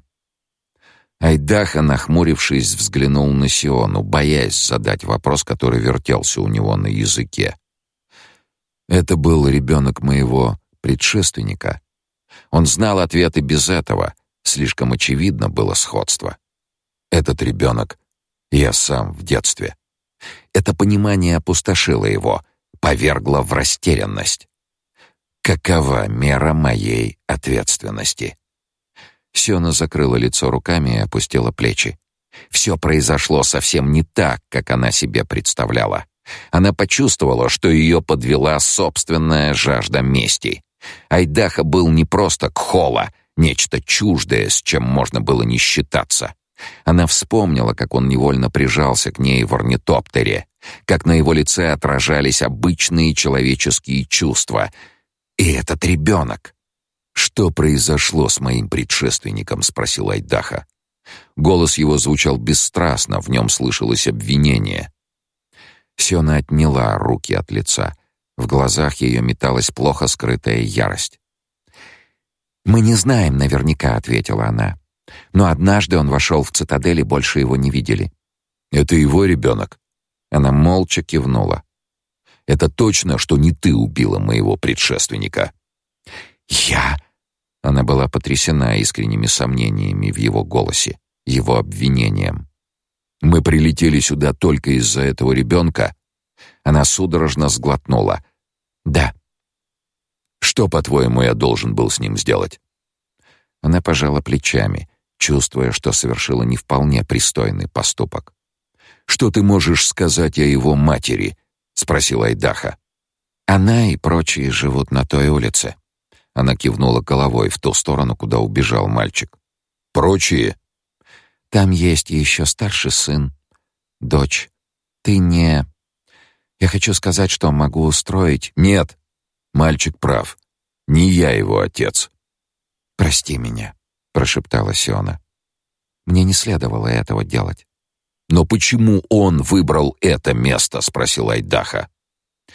Отец твой, мой предшественник. Потому что здесь был дом Ирти, а она никуда не желала отсюда уезжать. Так рассказывают люди. Ирти. Мать. Жена. Согласно старому обычаю, освященному устным преданием. Айдаха оглядел каменные стены домов, окружавших площадь. Окна, занавешенные плотными занавесками. Узкие двери. Так он жил здесь? Когда мог? Как он умер, Сиона? Честно говоря, я не знаю. Но других червь убил. Это мы знаем точно. Откуда ты можешь это знать? Он так внимательно смотрел на девушку, что она, не выдержав его взгляда, отвернулась в сторону. У меня нет сомнений в подлинности истории о моих предках, ответила она. Они рассказаны мне по кусочкам. Замечания об этом, сплетни о другом, слух о третьем. Но я верю в эти рассказы. И мой отец тоже в них верит. Монео ничего не рассказывал мне об этом. Есть одна вещь, которую определенно можно сказать об Атрейдесах, заговорила Сиона. Мы верны, и это факт. Мы всегда держим свое слово. В изумлении Айдаха открыл было рот, но смолчал. Ну, конечно. Сиона тоже из Атрейдесов. Эта мысль потрясла его. Нет, он, конечно, знал это и раньше, но как-то не воспринимал этот факт, не осознавал его. Сиона была бунтарем, но ее действия были санкционированы самим Лето. Границы его снисходительности были неясны, но Айдаха отчетливо их ощущал. «Ни в коем случае не причиняя ей вреда», — напутствовал его Лето. «Сиона должна пройти испытание». Дункан повернулся к ней спиной. «Ты ничего не знаешь наверняка», — сказал он. «Отрывочные сведения и слухи». Сиона не ответила. «Он Атрейдес», — с вызовом произнес Айдаха. «Он червь», — не менее горячо возразила девушка. Казалось, яд в ее голосе можно было потрогать пальцами. «Твое проклятое устное предание — это не что иное, как собрание древних сплетен», — в сердцах воскликнул Айдаха. «Только глупцы могут верить в них». «Ты все еще доверяешь ему», — сказала Сиона. «Но это скоро пройдет». Айдаха резко обернулся и уставил на Сиону пылающий взор. «Ты же никогда не говорила с ним!» «Говорила, когда была ребенком». «Ты и сейчас ребенок. Он воплощение Атрейдосов, всех, которые когда-либо жили на свете. Это ужасно, ведь я знал многих из этих людей. Они были моими друзьями. В ответ Сиона только покачала головой. Айдаха снова отвернулся. Он почувствовал, что эмоции опустошили его, выпили до дна. Было такое впечатление, что его лишили станового хребта. Сам того не желая, он направился через площадь на улицу, где скрывался мальчик. Сиона бегом догнала его и пошла рядом, но он делал вид, что не замечает ее. Улочка была узкой. Каменные стены домов зияли дверьми, скрытыми в арках. Окна, уменьшенные копии дверей, занавешенные тканью, которая шевелилась, когда он проходил мимо. На первом перекрестке Айдаха остановился и посмотрел направо, в ту сторону, куда побежал мальчик. В нескольких шагах стояли две седые, одетые в длинные черные юбки и зеленые кофты пожилые женщины, которые судачили о чем-то, склонившись друг к другу. Они замолчали, заметив Айдаха, и уставились на него, не скрывая любопытства. Он не стал отворачивать взгляд и посмотрел вдоль улицы. Она была безлюдна. Айдаха пошел дальше. В один шаг поравнялся с ними и прошел мимо. Тесно прижавшись друг к другу, женщины проводили его внимательным взглядом. Мельком взглянув на Сиону, они снова вперили взгляд в Айдаха. Девушка быстро шла рядом с Дунканом, на ее лице застыло странное выражение. «Печаль?» — думал он. «Сожаление? Любопытство?» Трудно было сказать. Его сейчас больше интересовали наглухо закрытые окна и двери, мимо которых они проходили. «Ты была когда-нибудь раньше в Гойгоа?» — спросил он. «Нет», — ответила она сдавленным голосом, словно опасаясь чего-то. «Что заставляет меня идти по этой улице?» — думал Айдаха. Но еще не успев задать себе этот вопрос, он уже знал ответ на него. «Это Ирти.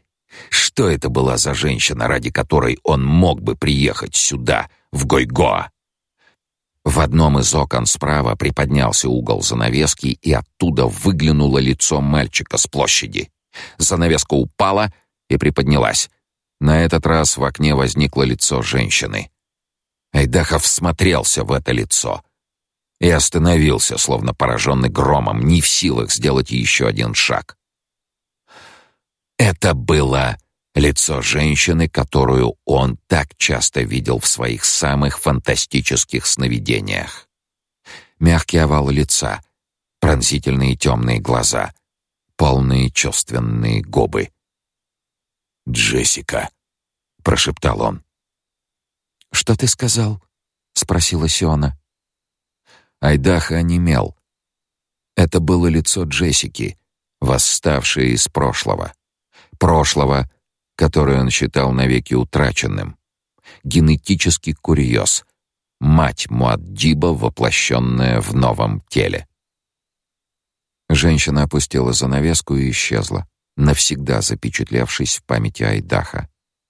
Эта женщина была старше Джессики, которую он помнил по тому времени, когда они вместе делили опасности на дюне. На лице чуть больше морщин, тело стало чуть полнее. В ней стало больше материнского, сказал себе Айдаха. Потом я говорил ей, кого она так напоминает. Сёна коснулась его плеча. Ты не хочешь войти, познакомиться с ней? Нет. Это была ошибка. Дункан направился туда, откуда они пришли. Но в это время дверь дома Ирти распахнулась, и оттуда вышел молодой человек. Он закрыл дверь и повернулся лицом к Айдаха. Айдаха рассудил, что юноше было около 16 лет. Было невозможно ошибиться. Те же волосы, курчавые, как каракуль. Те же резкие и сильные черты лица. «Ты новый?» — уверенно сказал юноша. Голос был низким, как у взрослого мужчины. «Да». Дункану было трудно говорить. «Зачем ты пришел?» — спросил юноша. «Это была не моя идея», — ответил Эйдаха. Говорить стало легче. Злость на Сиону придавала ему силы. Юноша взглянул на Сиону. «Нам сказали, что наш отец мертв». Сиона кивнула. Он снова взглянул в глаза Айдаха. «Прошу тебя, уходи и не возвращайся больше. Ты причиняешь боль нашей матери». «Конечно», — произнес Айдаха. «Принеси от меня извинения госпоже Ирти за это вторжение. Меня привезли сюда против моей воли». «Кто привез тебя?» «Говорящие рыбы». Юноша коротко кивнул и еще раз посмотрел на Сиону. Я всегда думал, что вас, говорящих рыб, учат быть добрее к своим. С этими словами он повернулся, вошел в дом и плотно прикрыл за собой дверь. Айдаха схватил Сиону за руку и быстрым шагом пошел прочь. Она, спотыкаясь, старалась поспеть за ним, отчаянно вырываясь. Он подумал, что я говорящая рыба, проговорила она. Ты действительно на нее похожа. Он искоса взглянул на девушку. Почему ты не сказала мне, что Ирти была говорящей рыбой? Это не казалось мне важным. Ах, вот как. Они познакомились только поэтому. Они вышли обратно на площадь. Не останавливаясь, Айдаха направился к окраине деревни, к садам и огородам. Потрясение вызвало у него прострацию. Он чувствовал, что не в состоянии переварить все, что на него только что свалилось. На пути возник низкий каменный забор — Дункан перелез через него и остановился, слушая, как вслед за ним то же самое делает Сиона. Деревья были в цвету. На оранжевых тычинках белых цветов усердно работали пчелы. Воздух был полон жужжания и напоен ароматами растений. Это напомнило Айдаха прошлую, такую давнюю жизнь на Каладане. Там тоже повсюду были заросли благоухающих цветов. Он остановился, достигнув гребня холма, откуда взглянул на аккуратные квадратики деревни. Все крыши были одинаковыми и черными.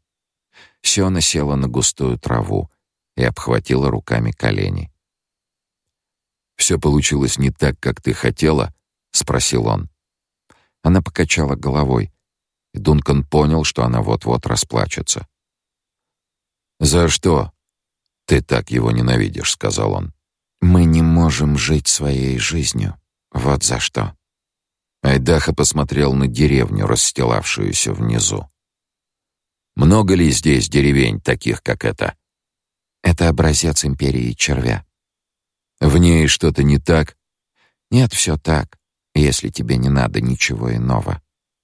«Ты хочешь сказать, что это все, что он позволяет?» «Да», есть, правда, несколько торговых городов.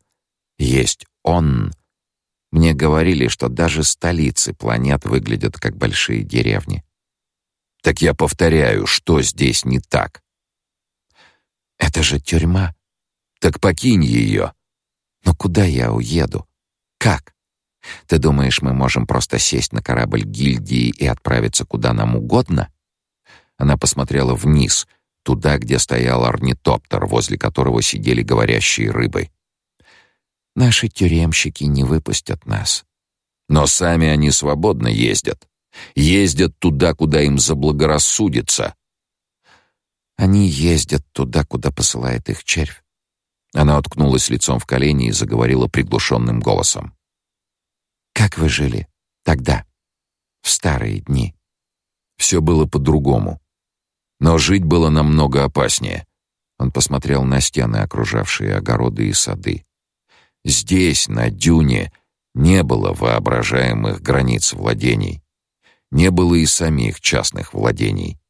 Все было собственностью герцогства Атрейдесов. Все, кроме Фриманов. Да, но Фриманы знали, что принадлежит им, а что нет. Они жили на этой стороне в своих укреплениях или вне их, в пустыне на песке, который можно было до бела раскалить сковороду. Они могли перемещаться куда хотели. Да, но с некоторыми ограничениями. Многие из нас жаждут возвращения пустыни, сказала Сиона. У вас есть Сарьир. Это такая малость. Она посмотрела на него вспыхнувшим взглядом. 1500 километров в длину и 500 в ширину. Это не так уж мало. Сиона поднялась на ноги. Ты не спрашивал червя, почему он ограничивает нас такими рамками?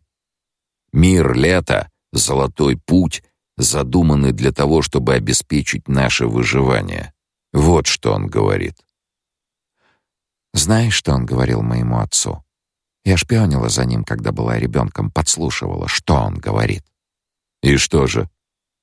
Он говорит, что ограждает нас от всяческих кризисов, чтобы ограничить наши формирующие силы.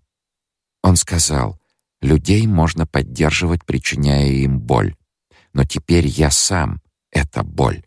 Боги могут становиться источником боли. Это его доподлинные слова, Дункан.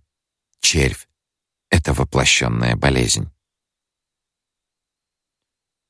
У Айдаха не было сомнений в точности ее воспоминаний, но слова девушки не взволновали его.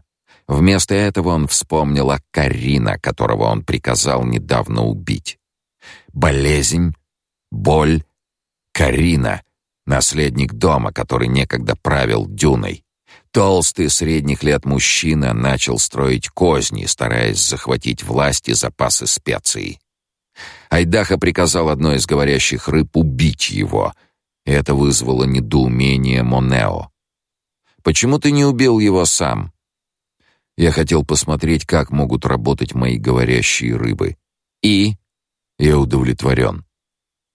Однако в действительности Смерть Карина потрясла Айдаха своей нереальностью. Он вспомнил труп пожилого толстого мужчины, плавающий в луже крови на мостовой. Это было нереально. Айдаха вспомнил слова Муаддиба. Разум накладывает на все некую форму, которую он называет реальностью. Эта произвольная форма — совершенно не зависит от того, что подсказывают нам наши чувства. Так какая же реальность движет Господом лета? Айдаха оглянулся. Сиона стояла на фоне садов и зеленых холмов Гайгоа. Пошли в деревню искать квартиру. Мне надо побыть одному. Говорящие рыбы поселят нас в один дом. С ними? Нет. Только нас двоих. Причина очень проста. Червь хочет скрестить меня с великим Дунканом Айдаха. «Я сам выбираю себе любовниц», — прорычал Дункан. «Думаю, что какая-нибудь из говорящих рыб будет просто в восторге», — сказала Сиона. Она повернулась и начала спускаться с холма. Айдаха несколько мгновений рассматривал ее гладкое юное тело, гибкое, как молодая яблоня на ветру. «Я не племенной жеребец», — пробормотал Айдаха, «и он должен хорошенько это понять».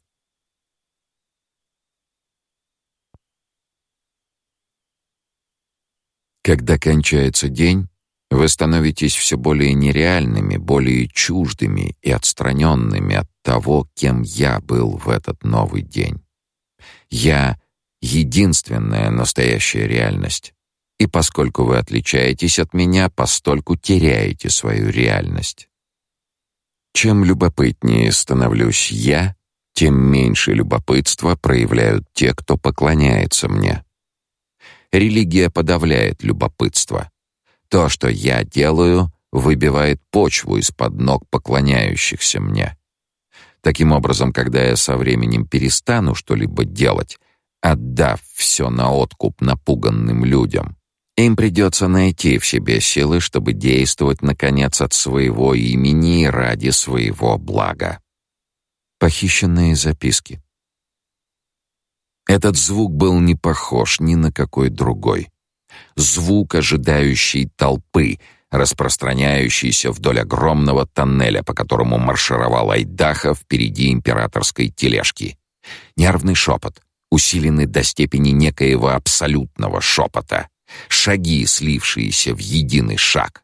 Шорох, слившийся в шорох огромного платья. И запах, сладкий запах пота, смешанный с млечным духом сексуального возбуждения. Инмейер и другие говорящие рыбы сопровождения доставили Айдаха в Он в первый час после рассвета, спустившись на площадь, покрытую предутренними холодными зеленоватыми сумерками. Сразу же после приземления они должны были стартовать снова. Инмейер была явно недовольна, что ей придется лететь в цитадель, так не хотелось ей пропускать священный праздник Сяйнок.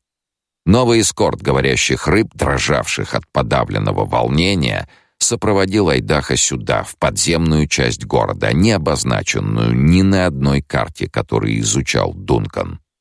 Это был лабиринт, шедший сначала в одном направлении, потом в другом, и в конце концов открывавшийся в тоннель, достаточно просторный для того, чтобы вместить императорскую тележку. Айдаха потерял счет поворотам и полностью потерял ориентировку. И, отказавшись от попыток понять направление движения, погрузился в воспоминания о прошедшей ночи. Спальные квартиры в Гойгоа, хоть и были спартанскими и маленькими, оказались довольно удобными для ночлега. В каждом номере две лежанки, одно окно и одна дверь. Комнаты были расположены вдоль коридора в доме, называемом дом для гостей. Сиона оказалась права. Не спрашивая их, говорящие рыбы поселили Айдаха и Сиону в один номер. Инмейер вела себя так, словно молчаливое согласие было получено с самого начала. Когда дверь за ними закрылась, Сиона сказала: "Если ты притронешься ко мне, я постараюсь тебя убить". Это было сказано с такой холодной искренностью, что Айдаха едва сдержал смех. «Я, пожалуй, предпочту спать один», — сказал он. «Можешь считать, что здесь кроме тебя никого нет». Он спал очень чутко, вспоминая опасные ночи на службе от Рейдосом, постоянную готовность к бою. В комнате всю ночь было довольно светло, в нее проникали и лунный свет, и сияние крупных звезд. Айдаха был удивлен тем, насколько он оказался чувствителен к присутствию Сионы. Его волновал ее запах. Он постоянно прислушивался к ее вздохам, к шороху, когда она принималась ворочаться в постели. Несколько раз за ночь он просыпался и напряженно вслушивался в тишину, шестым чувством ощущая, что Сиона сейчас делает то же самое. Утро и отлет в Он пришли как чудесное избавление. Они нарушили пост и выпили холодного фруктового сока. И Айдаха с удовольствием пробежался по холодку к орнитоптеру.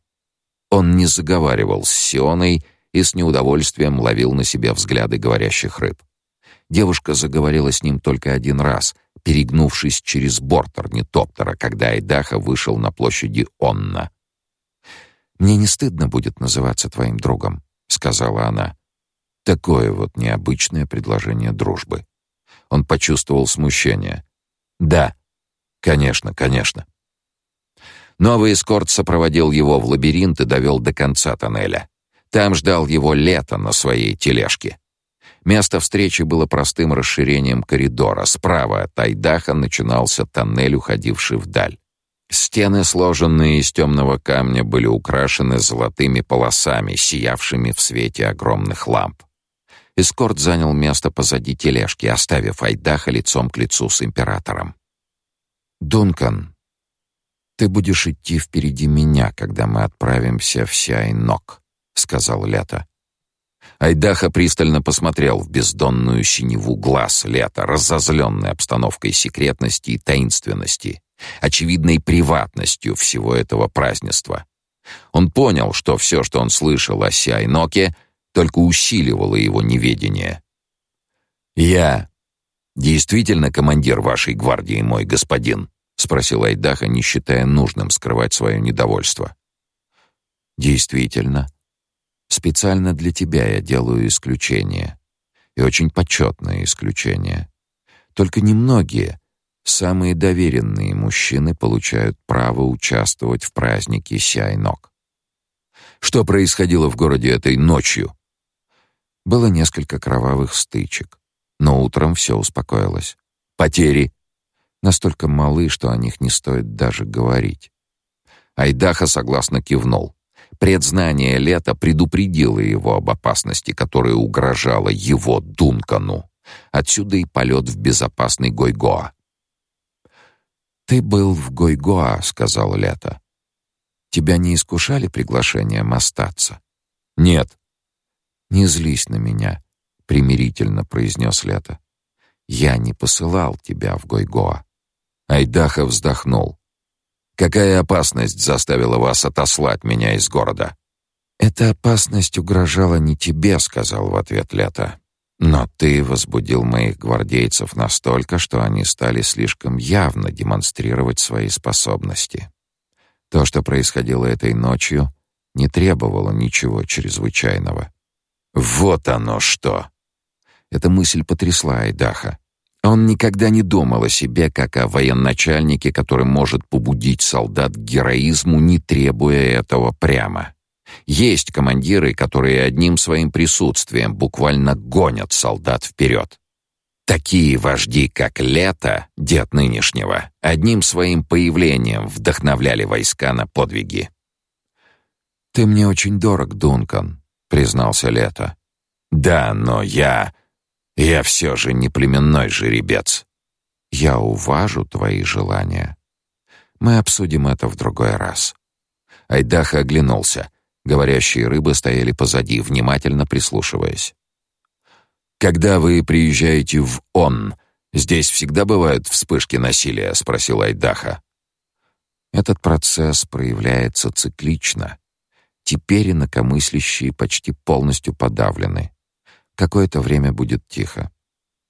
Айдаха вгляделся в непроницаемое лицо Лета. Что произошло с моим предшественником? Разве говорящие рыбы не рассказывали тебе об этом? Они говорили, что он умер, защищая своего бога. Но ты слышал рассказы и другого рода. Так что же случилось в действительности? Он умер потому что оказался слишком близко от меня. Я вовремя не удалил его в безопасное место. В такое место, как Гойгоа, я бы предпочел, чтобы он доживал там свои дни, в мире и благополучии. Но ты же хорошо знаешь, что Дунканы не ищут спокойной и безопасной гавани. Айдаха с трудом проглотил слюну, ощутив в горле непривычный комок. И все же я хотел бы знать подробности его гибели. У него осталась семья. В свое время ты узнаешь подробности. И не беспокойся о его семье. Они находятся под моей опекой. Я надежно охраняю их издалека. Ты же знаешь, каким насилием мне угрожают. Это одна из моих функций. К великому несчастью, от этого чаще других страдают те, кого я люблю, и кем больше всех восхищаюсь. Айдаха был явно не удовлетворен услышанным. «Успокойся, Дункан», — сказал Лето. «Твой предшественник действительно погиб, потому что оказался очень близко от меня». Эскорт говорящих рыб зашевелился. Айдаха оглянулся на тоннель. «Да, пора», — проговорил Лето. Не стоит заставлять женщин ждать. Иди впереди меня, Дункан. Я расскажу тебе все о Сиайноке. Послушный, ибо другого подходящего выхода не было, Дункан сделал поворот кругом и возглавил процессию. Он услышал, как тележка со скрежетом двинулась вперед. Потом раздался легкий топот ног эскорта. Скрежет внезапно прекратился. Айдаха обернулся и тотчас понял причину. «Вы переключили тележку на гравирежим», — сказал он, снова обратив свое внимание вперед. «Я убрал колеса», — сказал Лето, «потому что женщины подойдут слишком близко к тележке, а я не хочу отдавить им ноги». «Что такое сиайнок?» «Что это на самом деле?» — спросил Айдаха. «Я же говорил тебе, это великое единение. Я действительно чувствую запах специй. У тебя очень тонкое обоняние. Да, в вафле добавлено немного специй. Айдаха только покачал головой. Пытаясь все же понять суть праздника, Айдаха при первой же возможности по прибытии в он прямо спросил Лето, в чем смысл Сиайнока. «Мы делим вафли, только и всего. Даже я принимаю участие. Это похоже на ритуал оранжевых католиков. О нет, это не моя плоть. Это единение, припадание к одному источнику. Они вспоминают, что они только лишь женщины, так же, как ты, только лишь мужчина. Но я целая. Айдаха не слишком понравилась тональность высказанного. Только лишь мужчина? Ты знаешь, кого они высмеивают на празднике? Кого? Мужчин, которые оскорбили их. Прислушайся, о чем они тихо переговариваются между собой. Айдаха воспринял это как предупреждение. Не оскорбляй говорящих рыб. Этим ты навлечешь на себя смертельную опасность. Сейчас, идя впереди Лета по тоннелю, он чувствовал, что, расслышав все слова, Лета все же не понял их смысла. Обернувшись в полоборота, он спросил. «Я все же не понял идеи единения». «Во время этого ритуала мы действуем вместе, заодно. Ты все это увидишь и почувствуешь сам. Мои говорящие рыбы — хранители особого знания, непрерывающейся линии, которую они сохраняют. Ты примешь участие в ритуале — и они полюбят тебя за это. Внимательно слушай их. Они открыты идеям родства и близости. Их понятия для обожания каждого человека не имеют пределов.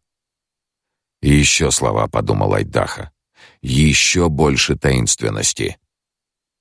Тоннель начал понемногу расширяться, потолок стал выше, света шаров стало больше. Здесь они испускали глубокий оранжевый свет. В трехстах метрах впереди стал различим зал под высоким сводчатым потолком. Там светил красный свет, в котором из стороны в сторону раскачивались лоснящиеся от пота возбужденные лица. Одежда под лицами сливалась в сплошную стену, скрывая тела. Приблизившись к ожидавшим женщинам, Айдаха увидел в толпе проход и трап с высоким бортом. Огромный потолок открывал над женщинами бездонное пространство, уходящее ввысь. Огромное пространство освещалось ярким красным светом. «Иди к трапу, встань на борт и повернись лицом к женщинам», — приказал Лето. Исполняя приказ, Айдаха вскинул вверх правую руку. Он вышел в открытое пространство, и огромность его измерений привела его в священный трепет. Встав на борт, он наметанным взглядом попытался определить размеры зала. Они оказались впечатляющими. Сторона его составляла не меньше 1100 метров. Углы были закруглены, что еще больше усиливало впечатление огромности. Зал был набит женщинами, и Айдаха напомнил себе, что здесь были лишь избранные представители полков говорящих рыб с каждой планеты. Они стояли так тесно, прижавшись друг к другу, что Айдаха понял, никто из них не сможет даже упасть. Оставалось только одно свободное место — коридор, шириной около 50 метров, возле полоза, на котором стоял Айдаха и наблюдал за происходящим. На него смотрели лица, лица, лица, бесконечное скопище лиц.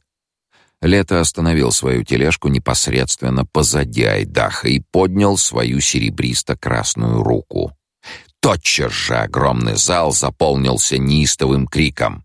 «Сиай-нок! Сиай-нок!» Айдаха был оглушен. «Этот звук должен быть слышен по всему городу», — подумал Дункан, если, конечно, тоннель не слишком глубоко. «Невесты мои», — сказал Лето, — «я приветствую вас на празднике Сяйнок». Айдаха взглянул на Лето, всмотрелся в его темные глаза, сияющее лицо, а ведь совсем недавно он сказал «это проклятая святость», а сейчас он наслаждался этой святостью. Интересно, видел ли когда-нибудь Монео эти сборища, подумалось Айдаха. Это была странная мысль, но Дункан понимал, почему она вдруг пришла ему в голову. Должен был найтись хотя бы еще один смертный, с кем можно было бы обсудить это празднество. Рыбы из эскорта сказали, что Монео отбыл по делам государственной важности.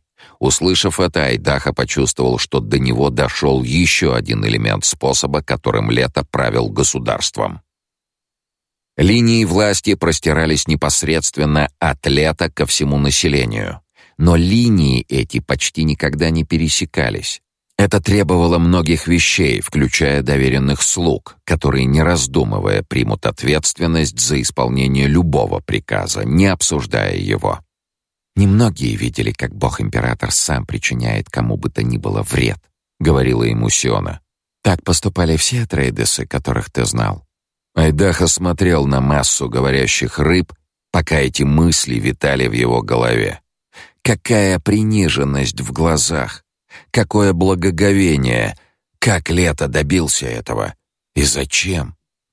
«Возлюбленные мои», — произнес Лето, и его голос, усиленный тонким иксианским приспособлением, достиг самых отдаленных уголков огромного зала. Разгоряченные лица женщин заставили Айдаха вспомнить немое предостережение «Лето» не навлекает на себя смертельно опасный гнев говорящих рыб. В таком месте очень легко поверить этому предупреждению. Одно слово «лето», и женщины разорвут на куски любого обидчика. В этом не было никаких сомнений. Они сделают все, что он пожелает. Айдаха понял, почему Лето так ценил свою женскую армию. Никакая опасность не остановит это воинство. Они служат самому Богу. Императорская тележка слегка скрипнула. Это император приподнял свои передние сегменты, подняв голову. «Вы хранители веры», — сказал он.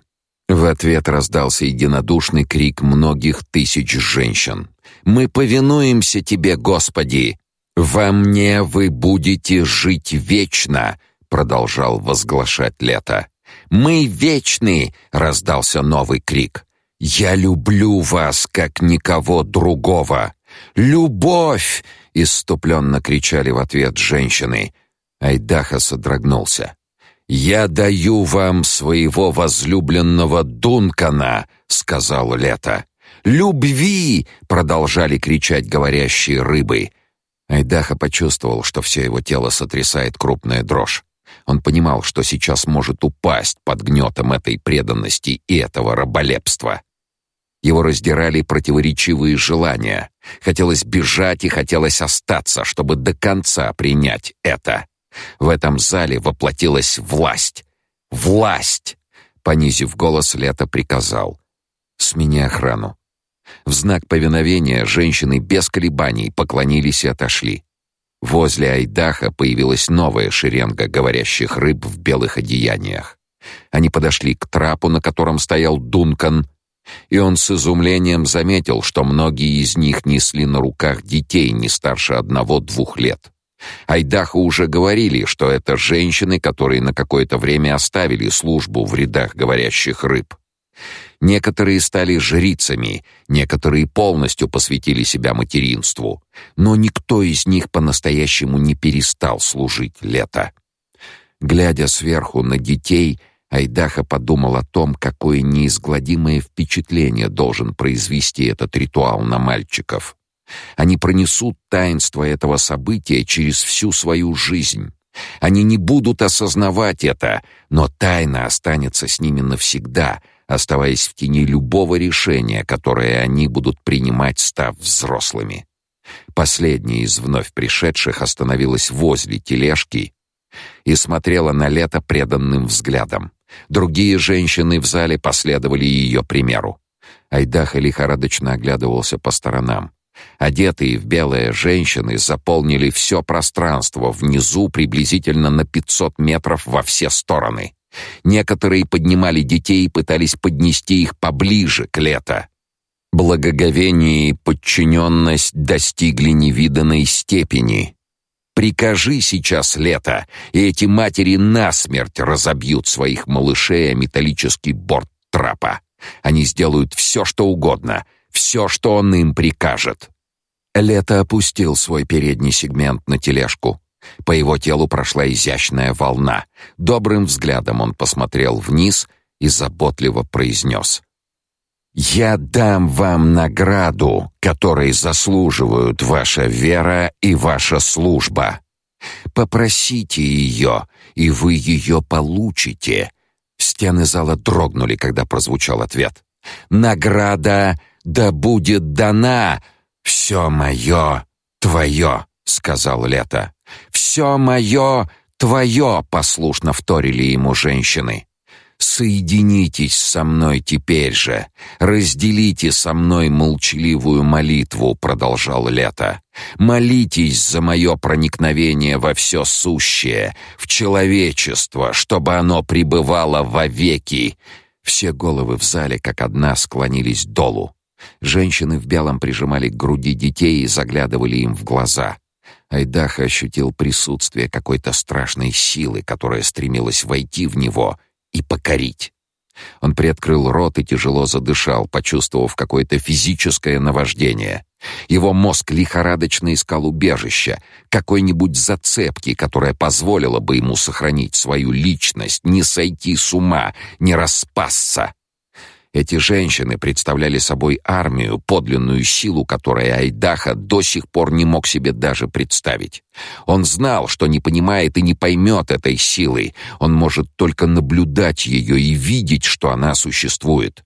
Айдаха вспомнил слова Лета, сказанные им в цитадели. Верность в мужской армии направлена на саму армию, а не на общество, которое содержит эту армию. Верность в женской армии — направлена на ее вождя.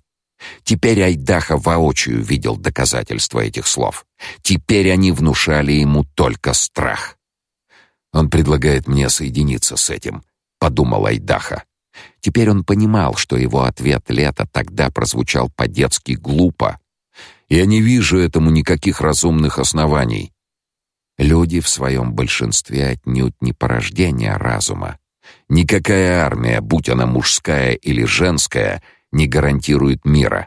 Ваша империя не мирная империя. Вы только мои говорящие рыбы дали тебе почитать нашу историю. Да, но я ходил по вашему городу и видел людей. Ваш народ агрессивен. Вот видишь, Дункан, мир порождает агрессию, поощряет ее. Но вы говорите, что ваш золотой путь это не то же самое, что мир. Это спокойствие, удобренная почва для создания жестко отделенных друг от друга классов и многих других форм агрессивности. Вы говорите загадками. Я говорю, основываясь на накопленных наблюдениях о том, что мирное поведение есть поведение побежденных. Это положение жертвы. Жертвенность порождает агрессию. Это ваше проклятое спокойствие по принуждению. Что хорошего может из этого выйти? Если у общества нет врагов, то их надо изобрести. Военная сила, у которой нет внешнего врага, неизбежно обратится против собственного народа. Так какую игру вы ведете? Я подталкиваю человеческие устремления к войне. Люди не хотят войны. Они жаждут хаоса. Война — это самый доступный вид хаоса. Я не верю ни одному вашему слову. Вы играете в какую-то свою очень опасную игру. Да, и в очень опасную. Я занимаюсь древними источниками человеческого поведения, чтобы направить его в нужное мне русло. Опасность состоит в том, что я могу подавить волю человека к выживанию. Но я могу заверить тебя, что это и есть золотой путь. Но вы не сумели подавить антагонизм. Я рассеиваю энергию в одном месте и концентрирую ее в другом. То, что не можешь контролировать, надо просто оседлать. Но что может удержать вашу женскую армию от переворота? То, что ее вождь я. Глядя на эту массу женщин, Айдаха не мог не признать средоточие лидерства лета. Он видел также, что часть этого раболепия распространялась и на его персону. Это искушение заворожило его. Он мог потребовать от них чего угодно, чего угодно. Скрытая сила, сконцентрированная в этом зале, грозила взрывом. Понимание этого заставило Айдаха вспомнить еще одни слова лета. Император говорил что-то о взрывоопасном насилии. Даже сейчас, глядя на молящихся женщин, Айдахов вспомнил слова Лета. Мужчины склонны разделять общество на классы. Они создают стратифицированное общество. Стратифицированное общество — это открытое и конечное окончательное приглашение к насилию. Такое общество не рассыпается, оно взрывается.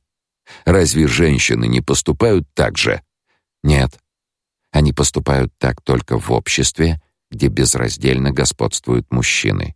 Или если женщины оказываются заперты в ловушку мужской модели мировоззрения. Половые различия не могут быть столь сильны, но опыт показывает, что могут. Женщины делают общее дело, основываясь на своей половой принадлежности на том, что стоит выше всех классовых различий. Вот почему я позволил женщинам взять в руки бразды правления. Айдаха был вынужден признать, что эти молящиеся женщины действительно держат в руках бразды правления. Но какая же часть этой силы предназначается мне? Искушение было просто-таки чудовищным. Айдаха трепетал от этого искушения. С отчетливой ясностью он вдруг понял, что в этом и состоит замысел лета — подвергнуть его искушению соблазном. Женщины закончили молитву и подняли свои взоры к лето. Айдаха признался сам себе, что никогда не видел на человеческих лицах выражения такого восторга. Ни в экстазе любви, ни после славной победы, никогда и нигде не видел он такого чистого, такого всецелого выражения восторга и благоговения. «Сегодня рядом со мной стоит Дункан Айдаха», — проговорил Лето. Дункан явился сюда для того, чтобы произнести здесь клятву верности так, чтобы все слышали ее. Дункан Айдаха почувствовал, что по его спине пробежал предательский холодок страха. Лето предоставил ему простой выбор: объяви о своей верности Богу-императору или умри. И если я начну отшучиваться, колебаться или каким-то образом отказываться, то эти женщины убьют меня собственными руками. Айдаха едва не задохнулся от гнева. Он откашлялся и начал говорить. «Пусть никто не ставит под сомнение мою верность. Я верен Атрейдесам». Эффект потряс Айдаха. «Мы с тобой!» — неистово закричали женщины. «Мы с тобой! Мы с тобой! Мы с тобой!» — повторил с ними и лето. Юные курсанты школы говорящих рыб вбежали в зал с подносами полными вафель. Руки тянулись к подносам, словно исполняя красивую ритуальную пляску, исполненную грацией и благоговения. Каждая женщина, взяв вафлю, поднимала ее над головой. Когда девушка, приблизившись к трапу, протянула поднос Айдаха, Лето сказал: Возьми две и дай одну мне в руку. Айдаха опустился на одно колено и взял две вафли. Они были хрустящими и ломкими. Айдаха встал и протянул одну из вафель Лета. Громовым голосом Лето вопросил: "Выбрана ли новая гвардия?" "Да, господин", крикнули в ответ женщины. "Храните ли вы мою веру?" "Да, господин". "Идете ли вы по золотому пути?" "Да, господин". Вибрация женских голосов потрясала Айдаха, заставляла его цепенеть при каждом выкрике множества голосов. «Мы едины?» — вопросил Лето. «Да, господин!» Когда женщины ответили, Лето положил вафлю в рот. Все матери возле трапа откусили от своих вафель по маленькому кусочку, оставив остальное детям. Другие говорящие рыбы, стоявшие позади одетых в белое матерей, опустив головы, ели свои вафли. «Донкан, ешь свою вафлю», — приказал Лето. Айдаха положил вафлю в рот. Его организм Кхола не был приучен к специи, но клетки тела помнили ее вкус. Вафля отдавала горечью из-за небольшой примеси меланжа. Вкус пробудил в нем старые воспоминания. Обеды в Ситче, банкеты во дворце Атрейдесов. Тогда вся жизнь была пропитана специей. Ее аромат был знаком тех дней. Айдаха проглотил свою вафлю. И только в этот момент до него дошло, что в зале наступила неправдоподобная тишина, в которой громко щелкнул механизм тележки Лета.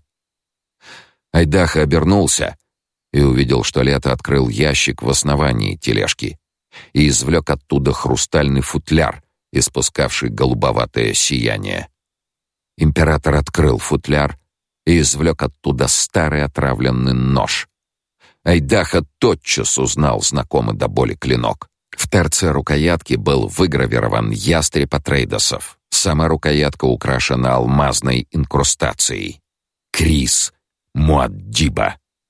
Айдаха ощутил глубочайшее волнение при виде этого клинка.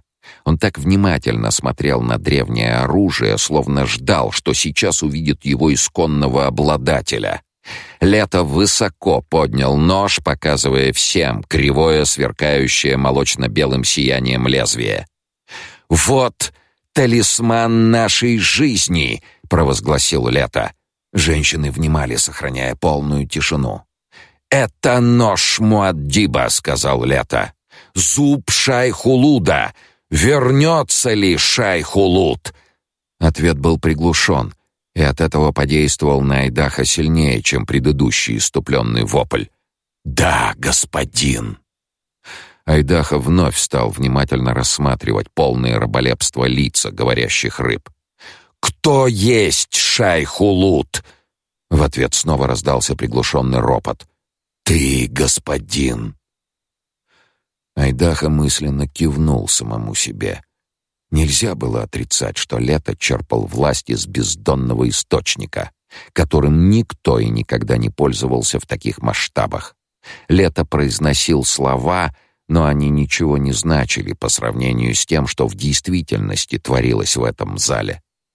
Слова Лета возвращались к Айдаха, словно ждали момента для того, чтобы скрыть свой истинный смысл. Айдаха вспомнил их с Лета разговор в крипте месте, которое так нравилось лето и казалось столь отталкивающим Айдаха. В сырой темной крипте, полной пыли веков и запаха древнего упадка. Я формировал это общество, придавал ему вид в течение трех тысяч лет, выпуская из плена незрелости целый биологический вид, сказал тогда Лето. Но это не объяснение по поводу женской армии, запротестовал Айдаха. Изнасилование чуждо женской природе, Дункан. Ты говорил о половой разнице в поведении. Вот один из примеров такой разницы. Перестаньте уходить от разговора. Я не ухожу. Изнасилование — это плата за завоевание, которую требуют мужчины. Самцы, совершая изнасилование, показывают, что они еще не выбрались из плена своих подростковых фантазий. От этой тирады Айдаха почувствовал гнев, который ему было трудно скрыть. «Мои гурии обуздывают мужчин», — сказал Лето. Они одомашнивают их. Женщины в силу необходимости занимались одомашниванием испокон веков. Айдаха молча смотрел в окруженное складкой лицо Лета. Именно обуздать, укротить, продолжал Лето. Это значит создать новый паттерн выживания. Раньше женщины учились этому у мужчин, а теперь мужчины учатся у женщин. Но вы говорили, иногда мои гурии прибегают к насилию, но только за тем, чтобы потом превратить его в глубокую взаимозависимость. Черт возьми, вы связывание, зависимость, Дункан. Зависимость. Я не чувствую себя связанным с образование и обучение требуют времени. Ты воплощение древней нормы, по которой можно мерить новую норму. Эти слова лета погасили в Айдаха все чувства. Осталось только тяжелое ощущение утраты. Мои гурии учат зрелости, продолжал между тем лето. Они знают, что должны управлять созреванием мужчин. Через этот процесс они добиваются собственного созревания. Со временем гурии становятся женами и матерями, и мы покидаем накатанный путь насилия и юношеских фиксаций. Чтобы поверить в это, мне надо увидеть это воочию. Ты увидишь это на празднике великого единения. Стоя сейчас рядом с лето на празднике Сяйнок, Айдаха не мог не признать, что стал свидетелем великой силы, которая действительно может изменить мир по слову лета. Лето вновь положил нож в футляр и вложил футляр в отделение тележки. Женщины следили за его действиями в молчании, притихли даже дети, все подчинились великой силе, которая витала под сводами зала. Айдаха взглянул на детей. Лето говорил, что все они — Мальчики и девочки получат на этом празднике заряд невиданной силы, которая определит их дальнейшую судьбу. Мальчики станут подчиняться женщинам, став, по словам Лета, легким переходом от подростковой незрелости к мужу и отцу. Говорящие рыбы и их потомки жили жизнью одержимых неким волнением, которое недоступно большинству прочих людей. Что будет с детьми Ирти? подумал Айдаха. Стоял ли здесь мой предшественник, наблюдая, как его одетая в белое жена разделяет ритуал праздника лета?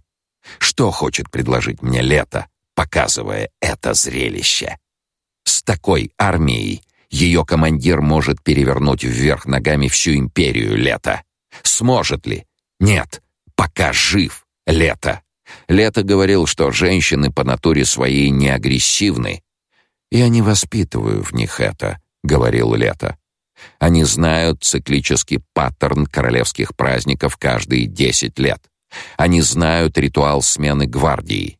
Они слушают благословение новому поколению. Они молча оплакивают павших сестер, смерть своих близких. Это становится привычным. Изменение превращается в нечто незыблемое, в свою противоположность, отсутствие всякого движения. Праздники Сяйнок движутся своим чередом, становясь частью предсказуемого, измеримого будущего. Айдаха оторвал взгляд от одетых в белое женщин и от их детей. Оглядев массу лиц, он подумал, что это только ядро огромной женской силы, которая господствует сейчас над всей империей. Теперь он мог поверить в слова Лета. Власть не ослабевает. Она становится сильнее каждые десять лет. И до каких пор это будет продолжаться? спросил себя Айдаха. Он посмотрел, как Лето в благословении поднял руки. Теперь мы пойдем вместе с вами и между вами. Женщины у полоза расступились, подавшись назад. Было похоже, что расступилась сама земля в результате какого-то грандиозного естественного катаклизма. «Дункан, ты пойдешь впереди меня», — приказал Лето. Ой, Даха от всего виденного пересохло во рту. Он оперся рукой о борт и спрыгнул вниз, войдя в трещину, в проход, образованный в живом месиве говорящих рыб. Он решительно направился вперед, понимая, что только так можно закончить эту пытку. Он стремительно обернулся и увидел, что тележка лета двинулась вперед на гравий-поплавках. Он развернулся и двинулся вперед, ускоряя шаг. Женщины немного сузили проход. Все это происходило в странной тишине. Женщины не отрывали глаз от него и от червя, в которого постепенно превращался бог-император. Червя, который следовал мимо них в хитроумной иксианской тележке. Айдаха стоически шел вперед. Женщины со всех сторон тянулись к ним, стараясь дотронуться до него и до лета, или просто коснуться тележки. В этом движении чувствовалась сдерживаемая страсть. И Айдаха против воли испытывал глубочайший страх.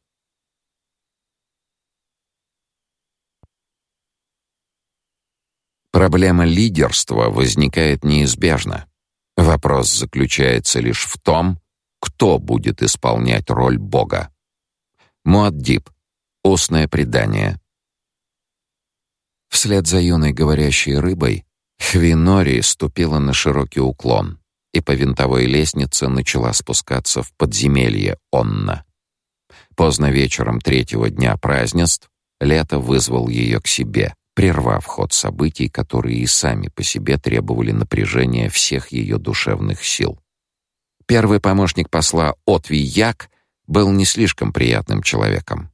Этот субъект с волосами песочного цвета, длинным лошадиным лицом и бегающими глазками никогда не смотрел в глаза человеку, к которому обращался. Як вручил ей памятную записку, касавшуюся, как он писал, вспышек насилия в городе во время празднеств. Стоя рядом со столом, за которым сидела Хви, и глядя куда-то в сторону, он доложил, что говорящие рыбы убивают лицеделов по всему городу. Казалось, что происшедшие события совершенно его не волнуют. "За что?" спросила Хви. "Говорят, что Тлейлаксу совершили покушение на бога императора". Хви охватил страх. Она откинулась на спинку стула и оглядела кабинет посла. Круглую комнату с единственным полукруглым столом, на полированной поверхности которого располагалась панель управления хитрыми иксианскими приборами, спрятанными внутри стола. Под темными деревянными панелями, которыми были обшиты стены этого солидного кабинета, находилась аппаратура для защиты от прослушивания. Окон в помещении не было. Стараясь не выдать своего волнения, Хви спросила: "И Господь Лето, покушение не имело успеха, но этим покушением можно объяснить публичную порку. Так ты полагаешь, что покушение действительно имело место?" "Да." Говорящая рыба от Господа Лета вошла именно в этот момент. О ее присутствии аппаратура сообщила еще из приемной. Рыба явилась в сопровождении старухи из Бины Гессерит, которую девушка представила как преподобную мать Антеак. Антеак принялась пристально рассматривать Яка, а юная стражница сразу перешла к делу. Он велел напомнить тебе свои слова. Возвращайся сразу, как только я позову тебя. Он зовет тебя. Як засуетился. Он начал нервно оглядываться по сторонам, словно пытаясь найти какую-то потерянную вещь. Хви задержалась только для того, чтобы накинуть темно-синюю накидку поверх платья и сказать Яку, чтобы он дождался в кабинете ее возвращения. Оранжевый вечерний свет придавал пустынным улицам призрачный вид. Выйдя из здания посольства, Антак посмотрела на говорящую рыбу, сказала «да» и поспешила откланяться а говорящая рыба повела Хви к высокому зданию без окон, в подвале которого находился вход в подземелье. От бесконечных поворотов лестницы у Хви начала кружиться голова. Спуск освещался маленькими белыми светошарами. По винтовой лестнице тянулась золочёная проволока, вдоль которой велась декоративная виноградная лоза с огромными листьями. Мягкое покрытие спуска скрадывало шаги и был слышен лишь шелест накидки Нори. «Куда ты меня ведешь?» — спросила Хви. «Господу лето». «Я знаю, но где он находится?» «В своем личном помещении». «Как это ужасно глубоко». «Да, Господь лето предпочитает большую глубину». От этих поворотов у меня страшно кружится голова. Попробуйте смотреть на виноградную лозу. Это помогает. Что это за растение? Оно называется туньонским виноградом. Он замечателен тем, что совершенно лишен запаха. Никогда о таком не слышала. Откуда это растение? Об этом знает только Господь Лето. Дальше они шли молча. Хви попыталась разобраться в своих чувствах. Мысли о боге-императоре наполняли ее грустью. Она чувствовала в нем мужчину, человека, которым он мог быть. Но почему этот человек выбрал для себя столь ужасный путь? Кто мог об этом знать? Может быть, Монео? Об этом мог знать еще Дункан Айдаха. Ее мысли обратились к Дункану. Какой привлекательный мужчина. Какой сильный и обаятельный. Она чувствовала, что физически ее тянет к нему. Если бы у Лета была внешность Айдаха. Монео, о, этот совсем из другого теста. Она посмотрела в спину своей проводницы. «Ты можешь рассказать мне о Монео?» — спросила Хви. Говорящая рыба обернулась через плечо. В ее светло-голубых глазах появилось странное выражение, некое причудливое подобие благоговения. «Я сказала что-то лишнее?» — спросила Нори. Говорящая рыба отвернулась. «Господин сказал, что ты спросишь о Монео». «Вот и расскажи мне о нем». «Что можно о нем сказать? Он самый приближенный к императору человек». «Ближе, чем Дункан Айдаха?» «О да, ведь Монео Атрейдес». «Монео был у меня вчера», — произнесла Хви. «Сказал, что мне надо кое-что знать о боге-императоре. Монео сказал, что бог-император — может сделать все, действительно все, если сочтет это полезным для обучения. Так считают многие, сказала говорящая рыба. Ты тоже так считаешь? Когда Хви задала этот вопрос, спуск сделал последний поворот и закончился маленьким помещением с единственной сводчатой дверью. Господь Лето примет тебя немедленно, сказала говорящая рыба. Она повернулась и, не говоря больше ни слова, начала подниматься по винтовой лестнице. Хви вошла в дверь и оказалась в помещении с низким потолком. Комната была намного меньше зала аудиенций. Воздух был чист и свеж.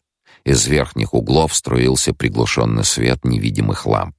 Привыкнув к полумраку, Хви увидела расстеленные на полу ковры, разложенные на них подушки и небольшое возвышение, которое, рассмотрев возвышение, Хви прижала руки к губам, чтобы не вскрикнуть. Это было лето, возлежавшее на своей тележке, которая на этот раз помещалась в специальном углублении. Хви тотчас поняла, зачем все это было сделано. В этом помещении Лето не считал нужным подавлять посетителей своими размерами. Однако с длиной его тела и его огромной мощью ничего нельзя было поделать. И приходилось бороться с этим, приглушив свет, который падал только на лицо и руки Лета. «Войди и сядь», — сказал Лето. Он говорил низким, очень приятным голосом. Хви подошла к красной подушке в нескольких шагах от Лета и послушно села. Лето следил за ее движениями с нескрываемым удовольствием. На девушке было надето золотистое платье, а волосы, заплетенные в косы, придавали лицу свежесть и невинность. «Я передала ваше послание на Икс», — сказала она. «Я передала им также, что вы желаете знать мой возраст». «Возможно, что они ответят», — произнес Лето. «Возможно также, что их ответ будет правдив». «Мне тоже хотелось бы знать мой возраст», и обстоятельства моего рождения», — сказала Хви. «Но я не понимаю, почему это интересует вас». «Меня интересует все, что касается тебя», — ответил он. «И мне очень понравится мое назначение постоянным послом. Твои хозяева представляют собой странную смесь пунктуальности и небрежности, проговорил Лето. Я не очень охотно терплю возле себя глупцов. Вы считаете меня глупой, господин? Малки не был глуп. Ты тоже, моя дорогая. Я много лет ничего не слышал о моем дяде. Иногда я сомневаюсь в том, что он жив. Возможно, скоро он узнает об этом. Малки когда-нибудь говорил тебе, что я практикую такию? Хви на мгновение задумалась. У древних фриманов это называлось кетман. Да, ответил Лето. Это практика, позволяющая скрывать суть, если ее открытие может принести вред. Да, я припоминаю это. Он говорил мне, что вы пишете под псевдонимом рассказы, многие из которых стали известными. Да. Именно по этому случаю мы обсуждали с ним такие. Зачем вы рассказываете об этом мне, господин? Чтобы не говорить о других предметах. Ты знала, что это я писал книги Ноя Аркрайта? Хви не смогла сдержать усмешку. Мне велели прочитать книгу о его жизни. Эту биографию, кстати говоря, написал тоже я. Так какие тайны велели тебе выжать из меня твои хозяева? Хви, не моргнув глазом, восприняла этот стремительный переход к сути дела. Они очень хотят знать внутренний механизм религии Господа Лета. Они и сейчас хотят это знать. Они хотят знать, каким образом вам удалось перехватить инициативу у Бины Гессерит. Без сомнения, очень хотелось бы воспользоваться моим опытом. Я уверена, что именно это у них на уме, господин. Хви, ты ужасный представитель Икса. Я ваш слуга, господин. Ты не хочешь узнать что-нибудь для себя лично? Я боюсь своим любопытством доставить вам беспокойство, ответила она. Он удивленно посмотрел на нее, потом снова заговорил. Я понимаю. Мы не станем сейчас обсуждать более интимные проблемы. Хочешь, я расскажу тебе об ордене сестер? Да, это будет очень хорошая тема. Вы знаете, что сегодня у меня была встреча с одной из сестер? Скорее всего, это была Антеак. Она произвела на меня страшное впечатление. Тебе не стоит ее бояться. Она пришла в посольство по моему приказу. Ты знала, что в твоем посольстве обосновался лицедел? Хви едва не задохнулась. От осознания сказанного в груди ее появился жуткий холод. «Отвияк?» — спросила она. «Ты подозревала его?» «Он мне просто не нравился, и мне говорили, что...» Она пожала плечами, окончательно все поняв. «Что с ним случилось?» «С настоящим? Он мертв. Это обычная тактика лицеделов в подобных обстоятельствах. Мои говорящие рыбы получили приказ убить всех лицеделов в твоем посольстве. Хви промолчала, но по щекам ее потекли слезы. Это объясняет пустые улицы и загадочное «да», Антак. Это объясняет очень многое. Говорящие рыбы будут помогать тебе до тех пор, пока ты не сделаешь новые назначения, сказал Лето. Мои гвардейцы будут хорошо тебя охранять. Хви смахнула слезы с лица. Инквизиторы Икса будут в бешенстве от такого поведения Тлейлаксу. Поверят ли на Иксе в ее рапорт?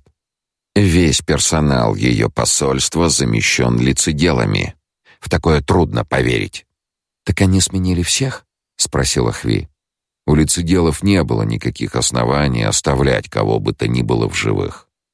Следующей должна была стать ты. Хвиса дрогнулась. Они так долго тянули, потому что им надо было с особой тщательностью скопировать тебя, чтобы обмануть меня. Они не знают всех моих способностей. Значит, Антеак. Сестры ордена, как и я, могут отличать лицеделов от настоящих людей. А Антеак, что ж, она очень хорошо умеет делать то, что делает. Никто не доверяет Тлейлаксу, сказала Хви. Почему их не истребили? Специалистов надо использовать, но понимать при этом, что они ограничены. Ты удивляешь меня, Хви. Я не подозревал, что ты столь кровожадна. Но Тлейлаксу они слишком жестоки, чтобы считать их людьми. Они не люди. Уверяю тебя, что только люди, и именно они могут быть столь жестокими. Я и сам иногда бываю жесток. Я знаю, господин. Но только когда меня провоцируют, продолжал Лето. Единственные люди, которых я хотел уничтожить, это сестры Бин и. От изумления Хви потеряла дар речи. Они очень близки к тому, чем они должны быть, но одновременно очень далеки от этого. Хви вновь обрела способность говорить. Но в устном предании сказано: "Да, там говорится о религии преподобных матерей". Когда-то они создали особую религию для специфического общества. Они назвали это инжинирингом.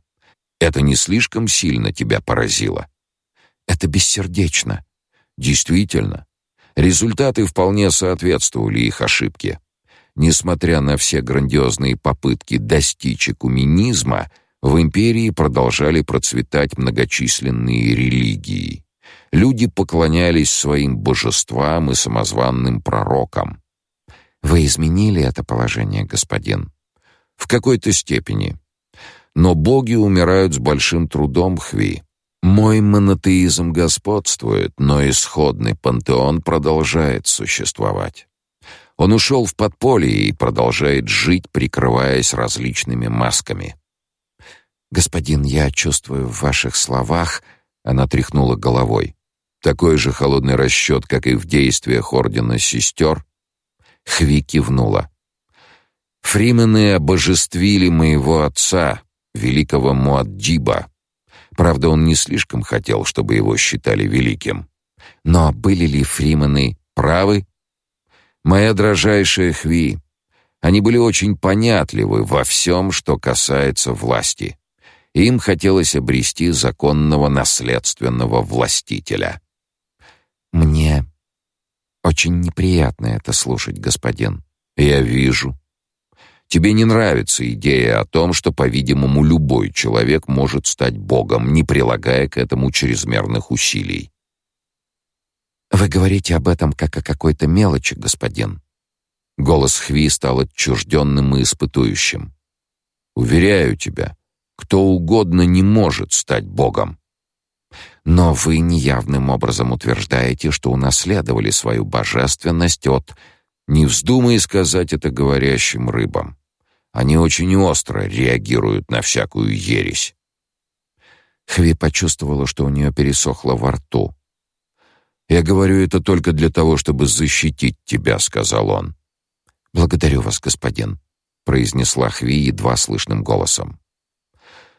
Моя божественность проявилась тогда, когда я объявил фриманам, что не стану больше отдавать племенам воду мертвых.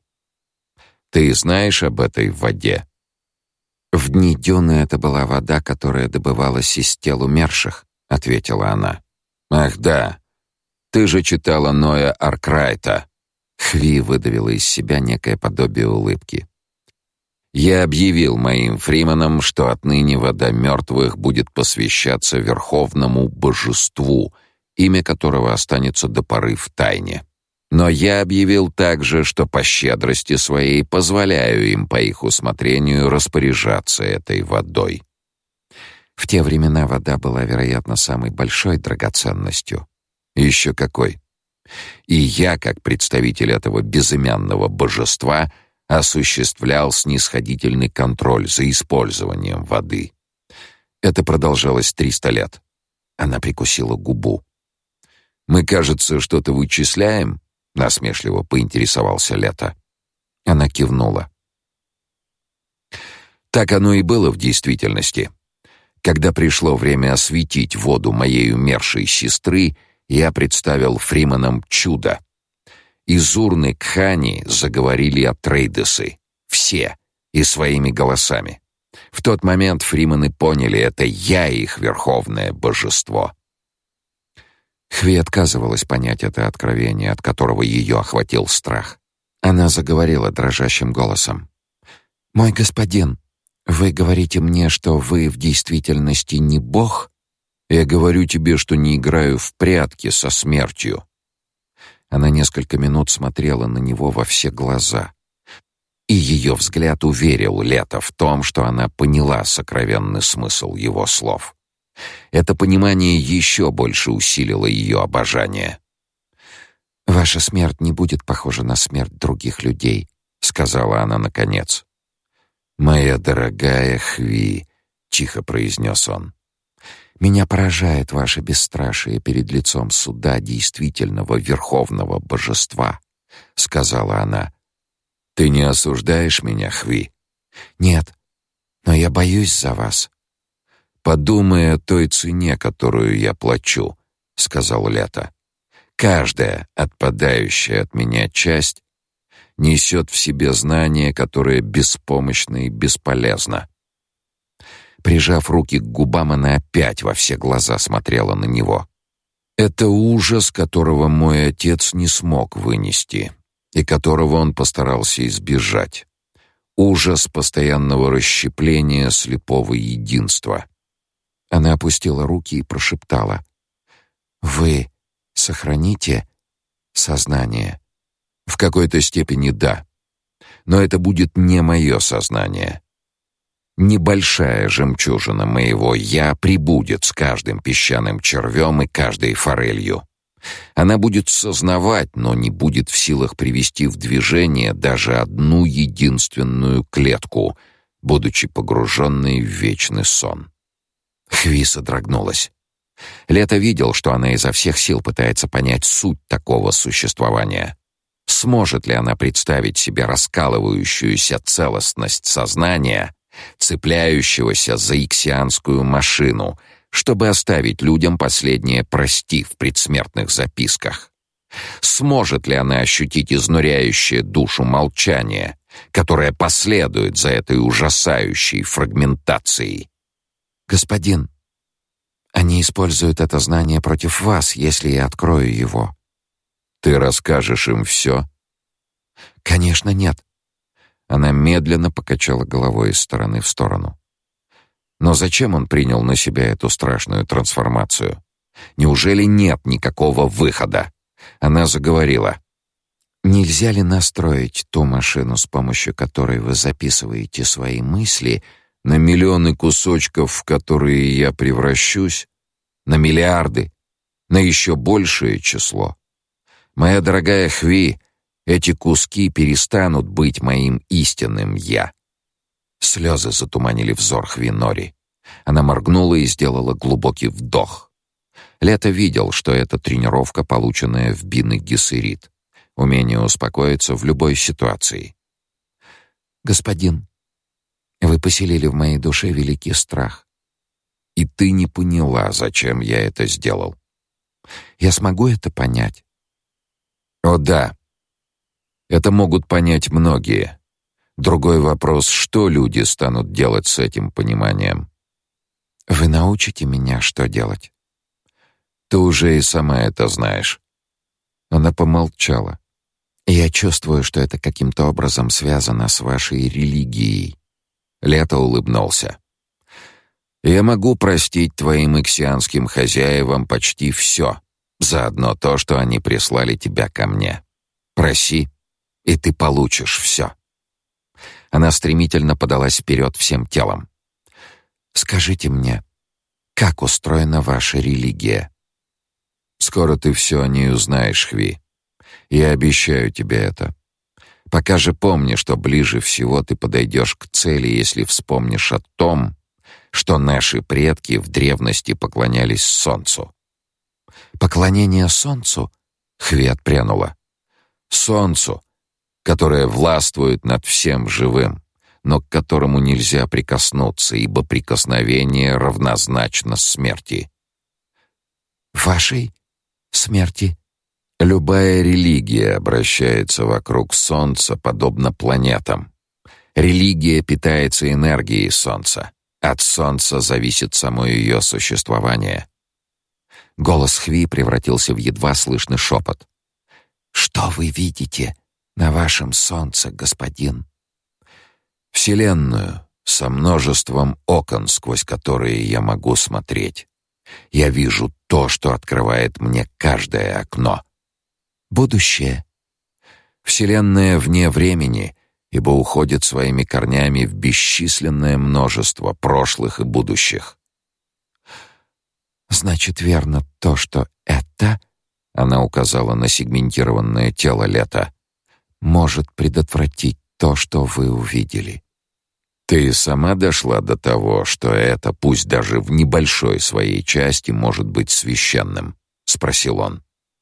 Она в ответ смогла лишь коротко кивнуть головой. Я могу сказать только одно: если ты попытаешься разделить это со мной, то для тебя это будет почти невыносимый гнет. Сделает ли это вашу ношу легче, господин? Нет. Но мне будет легче ее нести. Тогда я разделю ее с тобой. Говори, мой господин. Не сейчас, Хви. Тебе придется набраться великого терпения. Ожидание может затянуться. Она вздохнула, стараясь скрыть разочарование. Сейчас Айдаха изнывает от нетерпения, сказал Лето. Мне надо говорить с ним.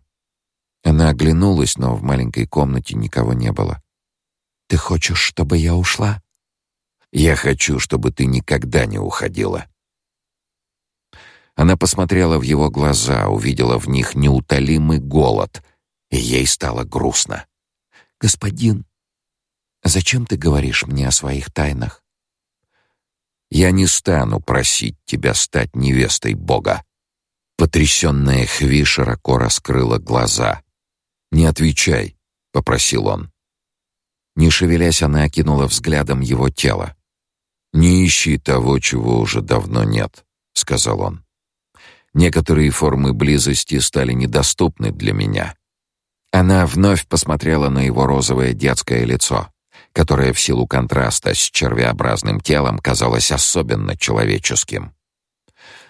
«Если тебе нужны дети, — сказал он, — то я хочу попросить только об одном, чтобы ты позволила мне самому подобрать для них отца. Но я еще ни о чем тебя не просил». Голос ее стал совсем тихим. «Господин, я не знаю, что...»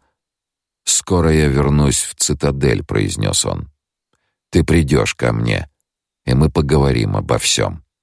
Я расскажу тебе о том, что я предотвратил. Я напугана, мой господин. Я не испытывала такого страха никогда в жизни. Не бойся меня, Хви. С моей нежной Хви я могу быть только нежным. Что же касается других опасностей, то от них тебя защитят мои говорящие рыбы которые в случае надобности прикроют тебя своими телами. Они не допустят, чтобы хоть кто-то причинил тебе малейший вред. Дрожа всем телом, Хви встала с подушки. Лето видел, как потрясли девушку его слова, и это причинило ему боль. В глазах Хви блестели слезы. Она изо всех сил сцепила руки, чтобы унять дрожь. Он знал, что она по своей воле придет к нему в цитадель. Неважно, спросит ли он о чем-либо. Она ответит ему, как отвечают говорящие рыбы. «Да, господин». Лето понял, что если бы у нее была возможность поменяться с ним местами и принять его тяжкий крест, она сама предложила бы сделать это. То, что она была не в состоянии это сделать, наполняло ее еще большим страданием. Она была умна, очень понятлива, но начисто лишена гедонической слабости Малки. Она вызывала страх своим совершенством. Все в ней утверждало его в мысли, что будь он в состоянии вернуть себе мужской облик, она была бы той женщиной, которую он избрал бы своей подругой. Иксианцы знали это очень хорошо. «Теперь оставь меня», — прошептал он.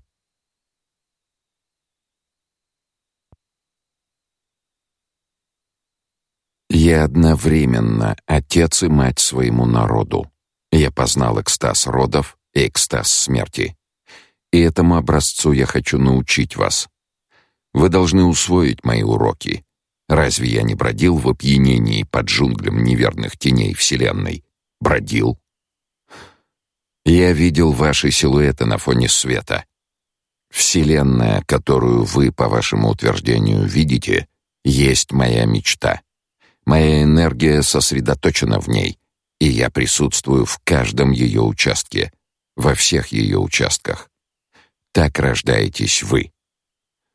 Похищенные записки.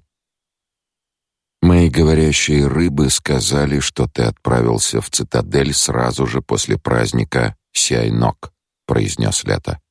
Во взгляде Лета, которому накинул Айдаха, стоявшего там, где всего час назад сидела Хви, было обвинение.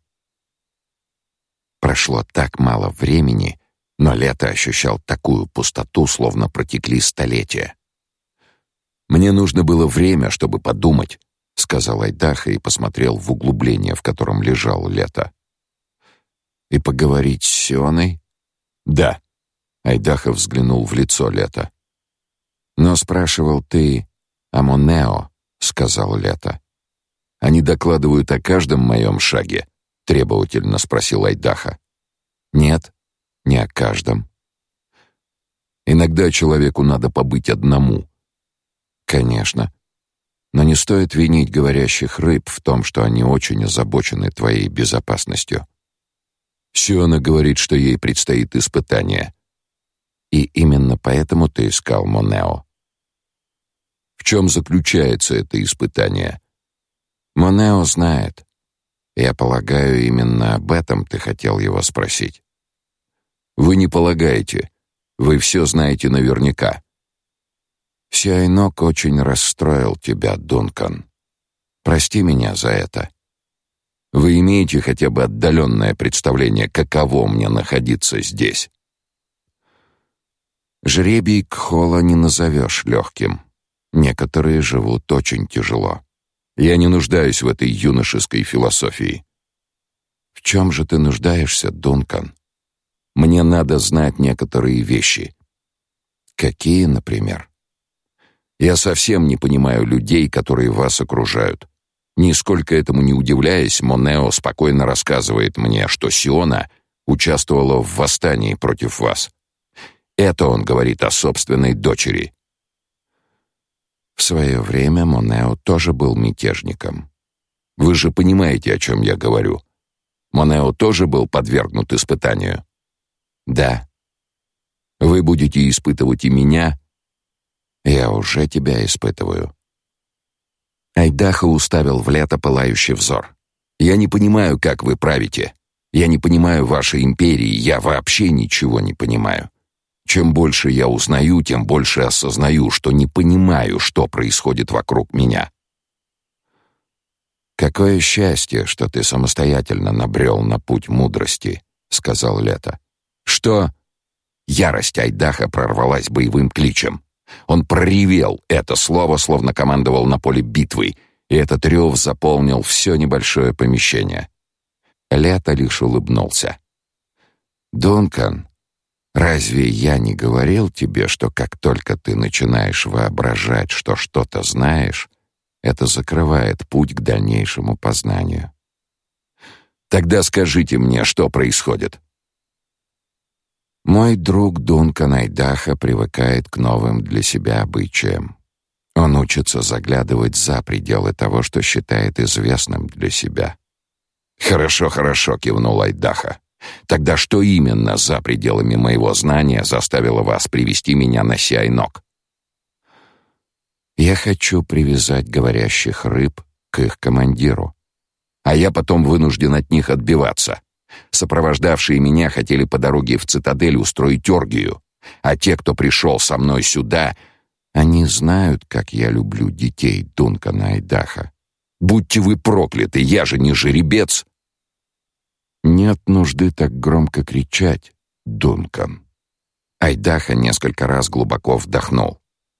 Когда я сказал им «нет», они сначала страшно обиделись, а потом стали обходиться со мной как с блаженным или тихо помешанным. Разве они не подчинились тебе? Они ни о чем меня не спрашивают, если это не противоречит вашим приказам. Я не хотел возвращаться сюда. Но они все же доставили тебя сюда. Вы же прекрасно знаете, что они никогда не ослушаются вас. Я рад, что ты пришел, Дункан. О, я прекрасно это вижу. Говорящие рыбы знают, что ты особенный. Знают, как я люблю тебя, сколь многим я тебе обязан. Нет никакого вопроса о послушании или непослушании, когда речь идет о тебе или обо мне. Так в чем тогда заключается вопрос? В верности. Айдаха погрузился в задумчивое молчание. Ты почувствовал силу Сиайнока? спросил Лето. Мумба-юмба, буркнул в ответ Айдаха. Тогда почему ты так расстроился? Ваши говорящие рыбы не армия, это полиция, охранная гвардия. Своим именем я уверяю тебя, что это не так. Полиция — организация неизбежно коррумпированная. Вы искушаете меня властью. В тоне Айдаха прозвучало обвинение. Это и есть испытание, Дункан. Вы мне не доверяете. Я безусловно доверяю твоей верности Атрейдосам. Тогда к чему эти речи о коррупции и испытании? Это же ты обвинил меня в том, что я сделал из говорящих рыб полицейских. Полиция всегда следит за тем, чтобы преступники преуспевали. Плох тот полицейский, который не понимает, что процветание власти зависит от процветания преступников. Айдаха нервно облизнул пересохшие губы и озадаченно уставился на лето. Но моральная подготовка, я имею в виду законность, Тюремное заключение для...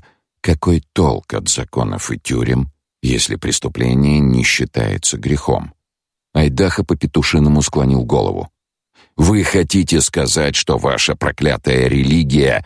Наказание греха может быть весьма экстравагантным.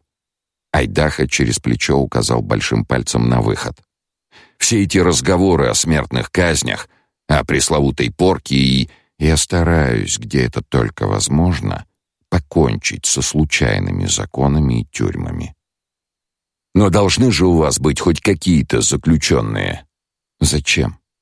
Заключенные нужны только для того, чтобы создавать иллюзию пользы от суда и полиции. Айдаха повернулся в полоборота и указал пальцем на выход в маленькую прихожую. У вас есть планеты, которые сами по себе являются ничем иным, как тюрьмами. Я полагаю, что ты можешь считать тюрьмой любое место, которое тебе заблагорассудится. Это зависит от того, насколько далеко заходят твои иллюзии. Иллюзии. Айдаха безвольно уронил руки. Да? Ты толкуешь о тюрьмах, полиции и законности, прекрасной иллюзии, прячась за которую могут великолепно действовать власть имущие, великолепно осведомленные о том, что установленные ими законы никто и не думает соблюдать. Вы думаете, что с преступностью можно справиться? Не с преступностью, Дункан, а с греховностью. Так вы полагаете, что религия в состоянии... Ты заметил, что считается у меня первичным и главным грехом? Что? Попытка коррумпировать члена правительства или коррумпированность члена правительства. В чем же состоит критерий коррумпированности? Исключительно в неспособности или нежелании соблюдать поклонение и веру в священную суть Бога лета. Вас? Меня. Но в самом начале разговора вы сказали, что ты думаешь, что я сам не верю в свою божественность. Берегись, Дункан. От гнева голос Дункана стал бесцветным и невыразительным. Вы сказали мне, что одной из моих задач будет сохранение вашей тайны о том, что вы ты понятия не имеешь о моей тайне, о том, что вы тиран это не боги, обладают гораздо большей властью, чем тираны. Дункан. Мне очень не нравится то, что я слышу. А трейдесы когда-нибудь спрашивали тебя, нравится ли тебе твоя служба? Вы просили меня командовать говорящими рыбами, которые одновременно являются судьями, присяжными и палачами. Айдаха осекся. И что из этого? Айдаха молчал. Лето посмотрел на Дункана. Между ними повисло холодное отчуждение. Однако Айдаха стоял слишком далеко. Это похоже на рыбалку с удочкой. Словно видишь на леске рыбу, подумал Лето. Надо четко рассчитать предел прочности лески, чтобы она не порвалась в самый неподходящий момент. Проблема заключалась в том, что Айдаха придется убить, если слишком рано завлечешь его в сеть. На этот раз события развивались слишком стремительно. Лето стало грустно. «Я не стану поклоняться тебе», — заявил Айдаха.